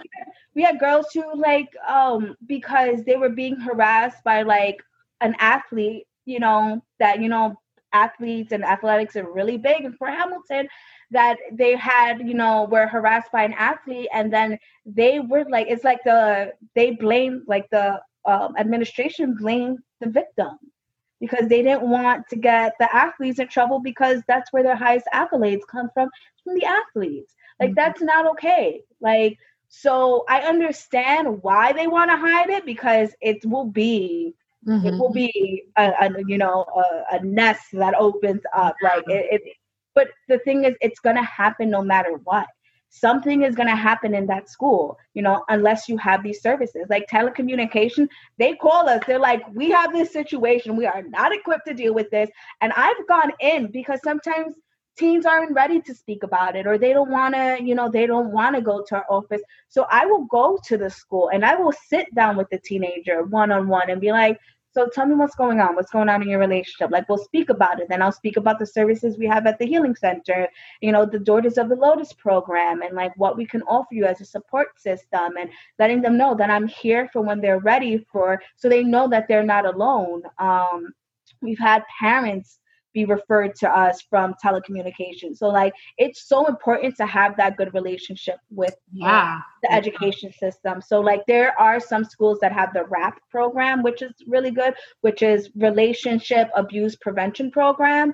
Um, but that needs to be in every single school, starting from elementary school. We need to be educating children from elementary school. What are good touches versus bad touches? Mm-hmm. Autonomy over your own body. Like, when I see my nieces and my nephews, I'm like, can I get a hug? And if they say no, I'm like, okay, because yeah. I want them to learn autonomy over their own body. Mm-hmm. I'm not just going to grab them and be like, no, you said no. Because then that teaches children from young, your no doesn't mean anything. Yeah. So um, what are healthy relationships, you know? Talking about different types of relationships, talking about different types of families, you know, making it seem like, making it normalize, you know, there's families that only have one mommy. There's families that have two mommies. There's families that have a mommy and a daddy. There's mm-hmm. families that have a mommy and a grandmother. There, you know what I'm saying? Like, the, understanding all these different types of relationships. Mm-hmm. Like, you can do it age appropriately. Um, and then obviously, because once I get to high school, I'm, I deal with sometimes kids from ele- not elementary school and middle school who are in abusive relationships or toxic wow. relationships. So we need to get to them sooner, yeah. not yeah. in high school where they've already been practicing these toxic, you know, behaviors. And that gets really reintroduced over and over again, not just by community, but by society, by the shows that are on, by the commercials that are on. Like, there's times that I see movies and I'm like, this is so toxic. Like, I saw, I just recently saw a movie. I think it was, I had it on in the background while I was working right before I got to you, which was called um, Liberal Arts. And it's about a college advisor who is dating an eighteen-year-old girl who is in college. Like, and it's through his point of view, and yet he realizes that it's bad. But why is that movie continuously being made? Yeah. What is the movie from the other side that shows what actually happened? when a, young, when a younger woman mm-hmm. dates the older guy. Like, what actually happens? And that's why I always tell my teens, honey, it's not that he sees that you're mature. It's that everybody in his age group sees through his bullshit. So he has to go to somebody who's younger yeah. to be able to feel like a man or feel in control. Yeah. Like, when I hear that seventeen-year-old dating that twenty-six-year-old, it makes me want to, it gets me infuriated, because I was that girl. I was that girl who only dated older guys. I was seventeen dating a twenty-three-year-old, like only dating older guys. But Steph, if you look at it, yo, just think about even middle school. What did we see over and over again? The the girls in our grade were dating guys in high school, and what do we we all thought, like, wow, she got a high school boyfriend. Like, wow, she's so mature. Wow, wow, wow. And like, as you get to become an adult and you can process these things, you start to understand, you start to unpack, you realize, like, holy shit, like, it is really a cycle. And we are literally just trained to kind of accept these things yes. and think it's okay. And then you realize, like, no, there's, there's nothing okay about that. Even if it's two teenagers, like, there's no reason why a thirteen-year-old is dating a seventeen-year-old. Like, even that is a little weird to me. Like, I'm sorry. Like, it is. It is. Yous are in two different, I call them life spheres. You are mm-hmm. in two different life spheres. That's why I look at it, like, even now, and I see, like, a seven, like, for example, a seventeen-year-old dating, like, a twenty-six-year-old. And they'll turn around and tell me, well, you know, once I hit, like, twenty-six and he's thirty-six, it's not that big of a difference. I'm like, yes, it still is. I was like, you don't understand. You are in two different life spheres.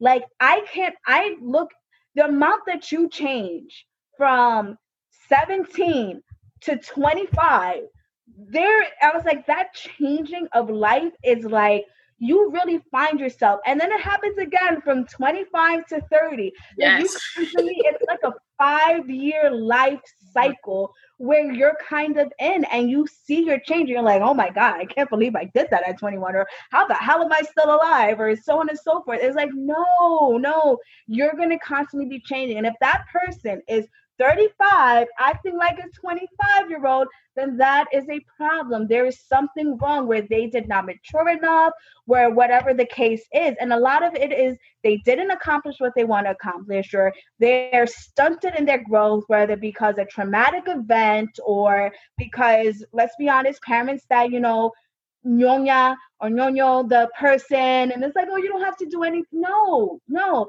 You're dating a twenty-five, or I'm sorry, if you're dating a thirty-year-old who doesn't know how to do their wash, that is a problem. You know what I'm saying? Yeah, like, yeah. If they're if they fit in with your group, and you're seventeen and they're twenty-six, there is a huge problem with that. You need yeah. to really see them from with an open eye, because think about, yeah, that might be, oh, this person has a car, this hoopty, this, this, and that. Does that really feel cool when you're twenty-six and you're in a job and you have a career, and this person still got that same hoopty working? There's nothing wrong with a hoopty or working in a warehouse, but if you're doing, you have all these goals that you achieved, and this person is in the same place where they've been their whole life, there's a reason why, and you're going to get tired of that mm. if it's not going to become abusive. Because that's what we also see. We see a lot, a lot of older men dating younger women because, as they say, they're easier to mold. They don't want to date women in their, what do I hear? They don't want to date women in their thirties because women in their thirties are already set in their ways. So many times I have heard that, and, and I'm like, yeah, you know what? We are. And there's yeah. nothing wrong with that. Thank God for that, because what the, oh my God. There's nothing wrong with that. Yeah. Yeah. Oh man, that's crazy. So, I mean, sorry guys, we're two hours in. This is probably going to be a two-part episode, but it is so good. This information is so good, guys. And we're just going to get and soak up as much of it as we can. So before we head to the last break, I do want to say, because you started talking about this, but like, how do you think, or what are some of the ways in, um, that you've figured out either through your own experience or through the work that you do, um, that we can hold like ourselves accountable for like toxic patterns that we see come up in our relationships, or even that we we start to exhibit, you know? Mm-hmm. For me, I always say, take a step back, you know, being honest with yourself, looking yourself in the mirror. Like, I'm somebody who I, you know, and it's, once again, it's a muscle that we have. Like, some people are better off, better at it than other people. Some people have higher, you know, emotional intelligence than other people. I, I've been blessed that I have a very high emotional intelligence, that I can self-analyze myself and say, you know what, I was wrong. Or even if you don't realize you were wrong right there, because we lose our temper, right? We argue, we lose our temper. Like, I remember I was in a relationship and I was like, I need space. I'm someone who needs space before I speak, because my mouth can get very reckless. And like, my temper is like, wow, it's like, no, no, no, no, no, no. You can't take, once you say those things, you can't take them back. Yeah. So I'm telling yeah. this person, like, give me space. Let me calm down. Let me calm down before... You know, we speak about this. They don't want to give me space. I came out super sarcastic, definitely embarrassed them in front of a bunch of people outside that I had no idea that was their friends. But um, I had to, like, once I calmed down, like, I had to apologize. And like, I'm sorry for, you know, coming off this way or the things that I said. I was like, I don't like using the word but, because I feel like everything you say before the but, like, doesn't Yeah. count. Yeah. So like, I was like, I apologize for that. Like, what I need you to understand though, is that I need space before we speak when I'm angry. Mm. I have a very bad temper. And the only way that I'm able to calm myself down is for my A D D brain to work through all the scenarios in my head super fast and tell myself, no, you're bugging. So it's yeah.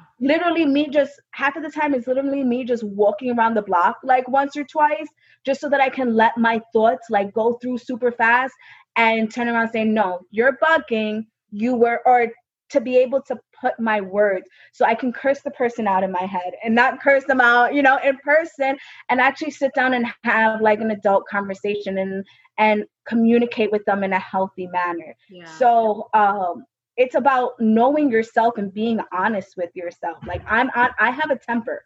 I have a temper. I don't want to sometimes, um, I, I used to, I used to not admit that I have a temper, but I realized I have a temper.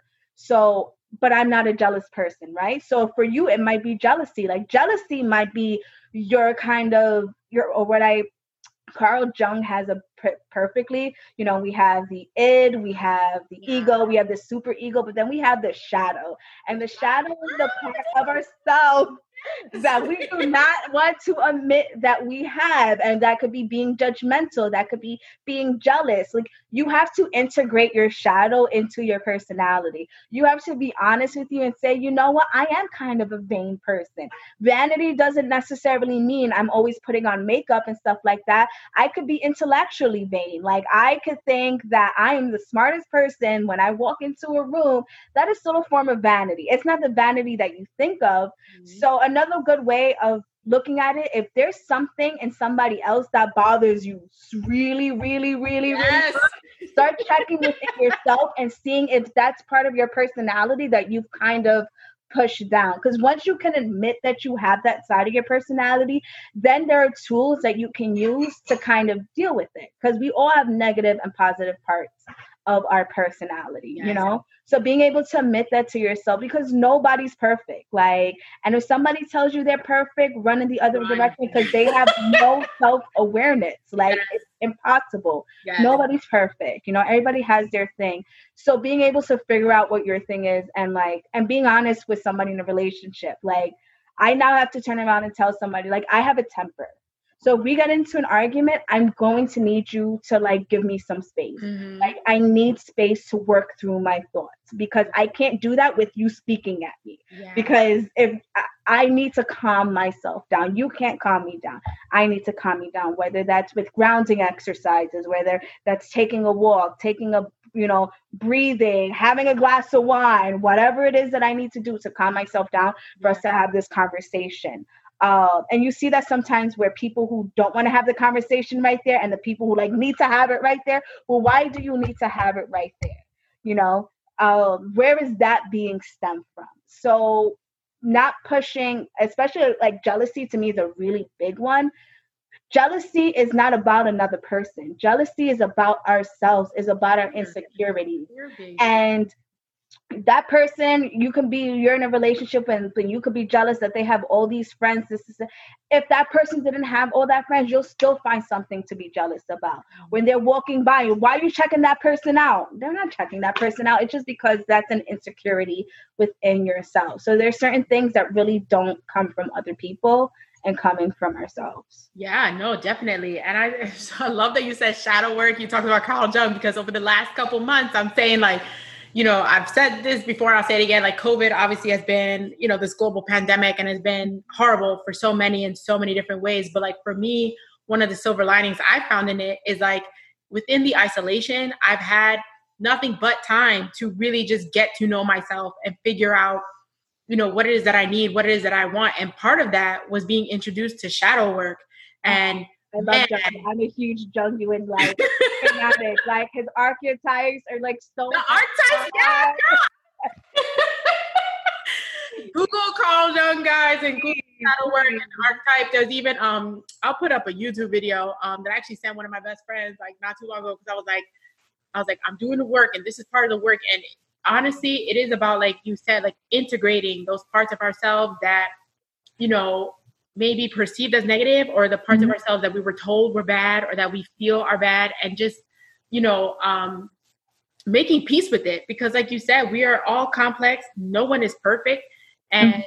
you know, it's, we do ourselves a disservice, a huge disservice by ignoring such huge, huge parts of ourselves, you know, yeah. for whatever reason. And man, like, oh, like that shadow work, woo, Lord. It, you just, like you, and like you said, being triggered by just sometimes having such a visceral reaction to people or what they're doing, and then just having to step back and acknowledge, like, where is this judgment coming from? And in judging them, I am definitely judging myself. So why am I yes. judging myself? Yes, like, yes. What is this about? Yes. This is, y'all, constant investigation of yourself and your psyche. I know it sounds intense, and sometimes it is, and it, it can be exhausting, but the light at the end of the tunnel is just, um, like, like you said, self-awareness.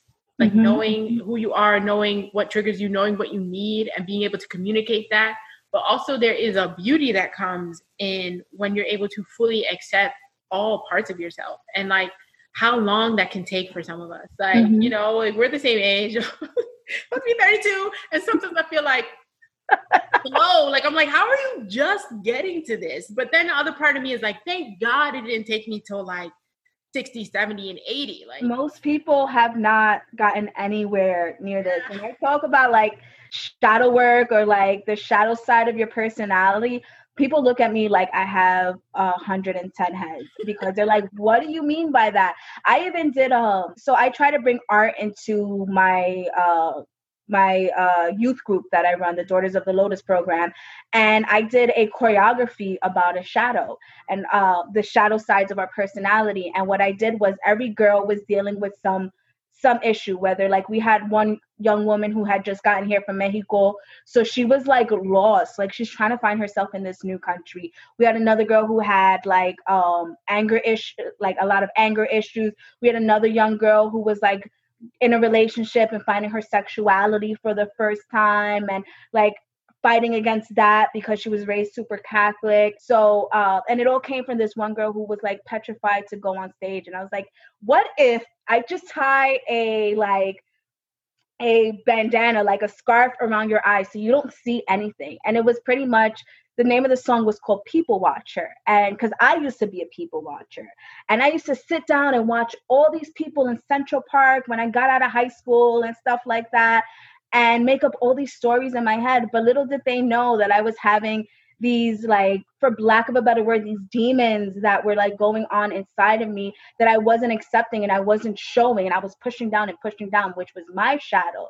So I, well, I played the shadow, and I used, and I pretty much all the girls um, stood for a different part of the personality and how that, how they play with that shadow kind of situation. And then the girls, like, what the girl who was not able to go even take public transportation because she was so scared, and we blindfolded her, now is taking the train and all that other stuff.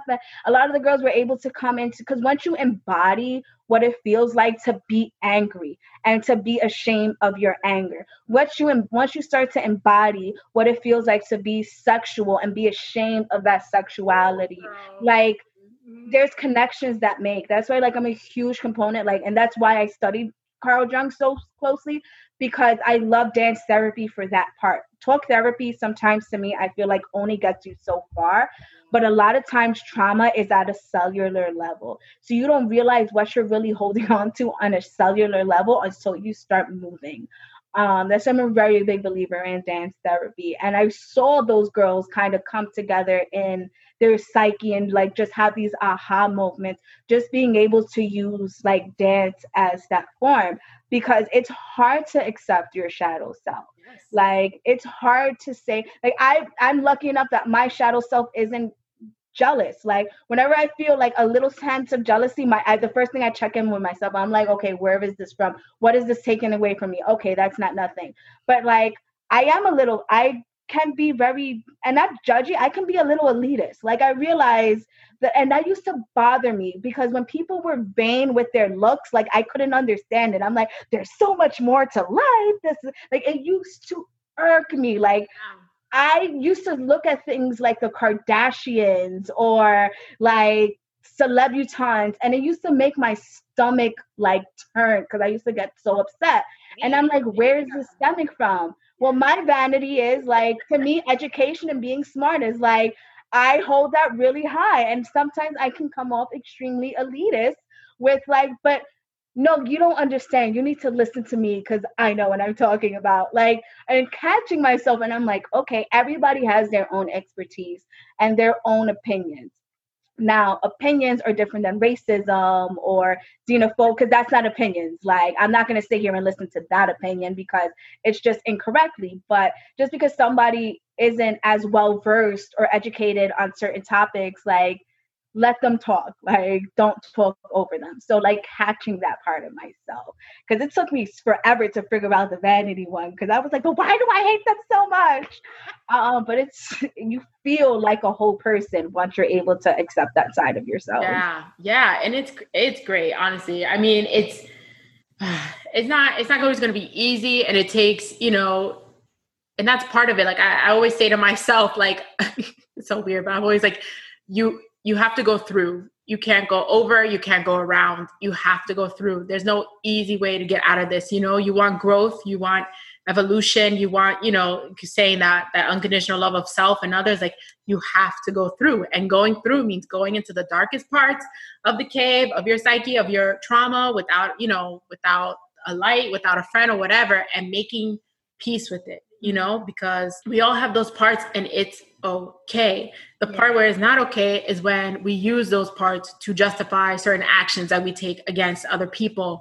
And that's what me coming to that part of growth, you know, being like, it's not okay anymore to just say, I'm X type of person and it is what it is. You right, either like right. it or you don't. Right, right.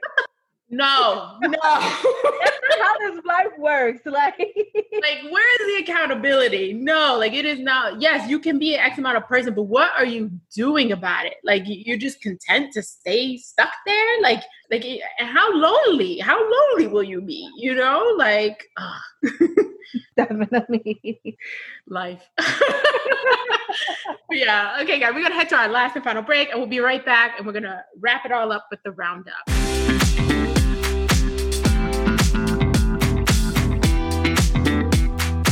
All right, guys, and we're back from our last and final break, and it's time for the roundup. And this is the time where we just wrap up the show, what we've discussed, and even learned from our talk today. And this will also be the space for listener letters and feedback, should you all want to write into the show. And please, somebody write into the show. Come on, guys. Um, at the Brownstone Podcast at gmail dot com. So, uh, Stephanie, I guess just to wrap it up, like, what are some resources that people can use or places that they can reach out to? So, um, obviously, the Healing Center, we, um, our services are one hundred percent free and also confidential. So, for youth who um, are experiencing some form of abuse, you do not need a parent's permission to be a part of the Healing Center. Um, we have amazing services. We have a child psychologist on staff who deals with uh, child witnesses or D V or child or children um, experiencing some form of abuse. She does amazing work with um, and the young people. And when I say young, I mean as young as four years old. Um, she, I've, we've seen the growth in some of these children, and they love what we call the playroom. She has a little playroom, um, and you see them, you hear them like running up the stairs, and they're like, Rosemary, Rosemary, Rosemary. So that is one of my favorite programs. Um, definitely to plug. There is not, unfortunately, a lot of services for children when it comes to D V. Um, so definitely if you know of any children that are, have witnessed D V or have experienced some form of abuse, definitely give us a call. Once again, our services are one hundred percent free. So um, it's very rare that you can speak to a child psychologist for free. Um, we also have programs for elder abuse. People think domestic violence and they always think intimate partner violence, but elder abuse is something that's very prevalent within the communities. Um, so we have an elder abuse program, and elder abuse can be something as um, feel uh, elderly person being abused by their caretaker. So like their home attendant, um, their children, their grandchildren. We see a lot of financial abuse when it comes to elder abuse. Um, so we have a great, I'm sorry, great elder abuse program. Um, we do do direct services um, in English and Spanish uh, for any female identifying person Um, who've experienced some form, you know, of physical or emotional or psychological abuse. Um, it can be anyone who maybe you're in a same-sex relationship and the person is forcing you to come out. Like, that's abuse. Uh, nobody should be forcing you to come out or to identify as something as un- that you're not ready to do so.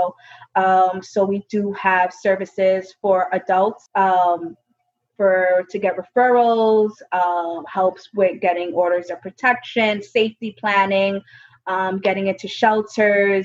Uh, we do, like I said, we're doing food security now. So for people, you know, who are experiencing abuse and need food, maybe that's part of the reason why they're not leaving, because, you know, how am I going to feed my children? Um, so we are helping with that. We help also uh, people sign up for um, H S A and social services that they might need.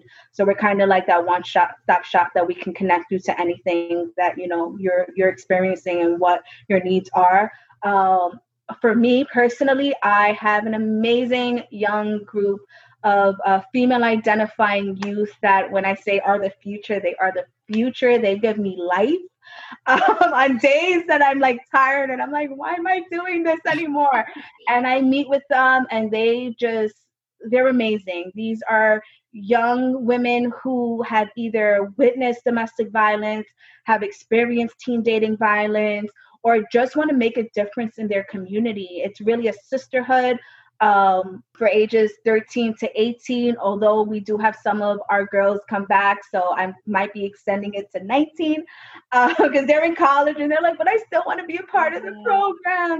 Um, and this program is amazing. We do self-work. So understanding, like we do some shadow work, we do um, com- healthy communication, like role playing on how to communicate healthy. We do a lot of community education. We do community engagement. Um, Uh, activism, like they, we, and then they learn about everything, all the systems that be. So they understand the systems that they are going to be navigating through the rest of their lives. Um, they learn about all different types of gender-based violence, including sex trafficking, which is so prevalent within our communities, and people aren't talking about it because everybody thinks, you know, I'm, if I hear one more conspiracy theory, like I, my head is literally going to explode because it's a huge issue. But it's not the boogeyman in this corner with the white van waiting to snatch up your kid. It's that older guy that you're allowing your teenager to date. It's the Romeo pimps. It's the friends that get these young people involved in the industry. Like, so understanding those statistics, understanding those dynamics, um, to really kind of counteract the messages that young girls get every single day, every day, whether it's through TikTok, whether it's through T V, whether it's through music videos, whether it's through movies. We're constantly telling young girls that their value is only their body. Their value is being able to shake, you know, their behind and like dance sensual, or how we sexualize young children. Like, no, that's not what you are. You're so much more than that. So being able to counteract all those messages that they're being bombarded with on a daily basis is so, so important. Um, any youth that participates in the Daughters of the Lotus program receives community service hours, and we are now able, we were able to get a small grant to help them get a uh, small stipend. So that also shows you can do this work and make money, you know, um, like this is a actual viable career for anybody who's interested in this. Um, we, I also do direct services for any teenagers um, from the age of thirteen till about twenty-two, twenty-three who've experienced, who are experiencing domestic violence.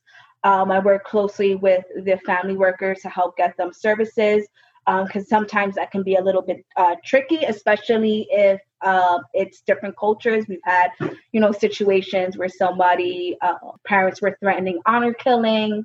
Um, so I really deal with all forms of gender-based violence and at least connecting them to services that are better um, equipped to help them. So if it's maybe it's not just, you know, domestic violence or gender or teen dating violence, maybe it's something that you're experiencing in your family that is cultural-wise. Uh, I have the long slew of resources, so I can connect you to resources that might be harder for you to find. So if you're just feeling, experiencing violence or form or fe- or harm or fear, like contact me. If I can't help you, I can connect you with the right resources to be able to help you with. Um, we are located in Brooklyn, but because now everything is virtually, Um, it's we have been dealing with other boroughs, whether it be Queens or Staten Island. Uh, we've even had some people from New Jersey contact us.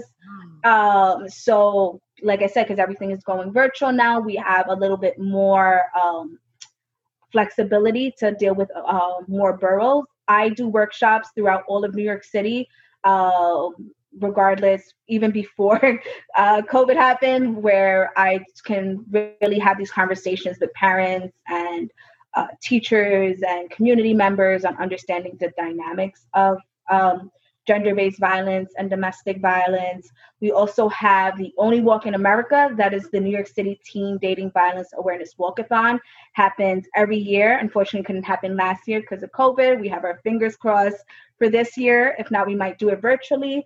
Because um, unfortunately, the highest rate of D V happens from the ages of fifteen to twenty-four. So it's one in three versus one in four. Wow. Um, so it's nobody speaks about it. Everybody thinks domestic violence. They think, you know, husband, wife, teen dating violence. It's so, so, so, so, so prevalent within all communities, um, especially, like I said, within high schools. These are the first relationships, you know, young people are getting in, and they are mirroring what they see in home, what they see in their community, and what they see in T V. Uh, I do say, if you are a victim, if you are scared or fearful of your life, you know, I know a lot of people don't want to call nine one one, and I completely understand that, that in certain communities, um, that is a fear. But you also have to think about your own safety too, and don't not being afraid to call nine one one. Like, they're supposed to be there for you. And what's great about working with agencies like the Healing Center is if you call the police and they don't show up, we can now hold those police officers and that precinct accountable. We can contact the D V officer to be like, what the hell is going on here? Um, so it's also, you know, when you're working with agencies like ours, it's helpful because we kind of have that working relationships that we can, you know, hold the powers that be accountable. So, um, you know, we're definitely a service. Um, there's the hotline, there's the D V hotline um, that is twenty-four seven that I suggest that, God forbid, you don't know. Um, if you're confused, you don't know, contact them. They have really great resources also.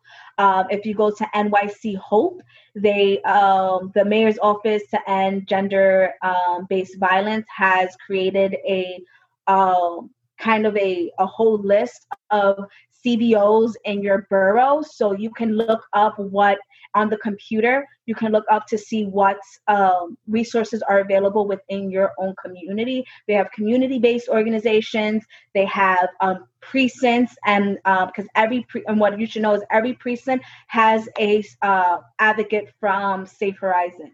So if you are if you're a, a victim of any form of abuse, you contact um, the police precinct. They should be also able to connect you with the advocate in the police precinct. Safe Horizon is the largest um, domestic violence uh, organization in New York City. Um, they're literally in every borough. Um, so if they also have a chat option. So if you can't speak to anybody, you can chat with them um, in case you can't pick up the phone. With us, you can con- you can call us. You can contact our email address. I mean, our uh, our website, we have a contact form, which you can go to. And if uh, we know that it's an emergency, we do have, our family worker does have a Google Voice number that she is able to text with. So for people who cannot speak over the phone, we do have Uh, ways that you can still contact us without it actually being um, virtual. I mean, uh, through the phone, like yeah. actual. Wow, wow, wow. That's incredible. Thank you, thank you, thank you so much for sharing all of these different resources. Um, yeah, so guys, when this episode comes out, like uh, the websites that Stephanie mentioned, even the numbers of the hotlines, like I'll have all of that included in the show notes so that you have access to it. Um, I'll also do a little bit of research because I know I've seen it before, but there are also like international hotlines and stuff because we have some people who listen from mm-hmm. outside the States. Um, yeah. And so just get the, the information out there, share it on your social media pages, because I mean, like we said, you you never know what someone's going through, quiet, you know, quietly suffering. Um, and they might come across this stuff and they might be able to utilize these resources, or you yourself may be able to utilize them. Um, especially for the youth, you know? So I think that's super, super, super important. And uh, man, so guys, that is today's show. And, you know, as we're ending, I just want to say thank you so much to Stephanie again. She has given me like three hours of her day. We are recording this in December, which is Domestic Violence Awareness Month. Um, that might not be when the show gets out, but this is when we're recording it. So it felt like really sort of like serendipitous that we were having this conversation at this time. Um, yeah. And just thank you. Thank you. Thank you. Thank you. Thank you. My pleasure. Yeah. I have been able to speak to you. And like, like I said, it's definitely a topic that is obviously very dear to my heart. I think it doesn't be, it's not spoken about um, enough. And it's time for topics like this to finally be coming out of the shadows. Yeah, definitely. Definitely. And um, also the social media for the Healing Center and stuff, I will also have that. And like I said, guys, like I'm going to donate personally. Um, I think if you're able, and obviously everyone's circumstances are different, but if you're able to give anything um, towards their organization, I think it would be super helpful because, you know, they're actually using these resources within the community. Um, other, you know, unlike like other bigger organizations. And I, I don't know, you know, any in particular, but I'm just saying it's harder to get it to the people. So show your support. Yeah. Wherever, however, whenever you can. Yeah. And just thank you guys again for listening to The Brownstone with Jara Monique. Please don't forget to rate, review, and subscribe to the show. Um, yeah. And stay tuned for next week's episode. Love y'all. Stay blessed. Bye.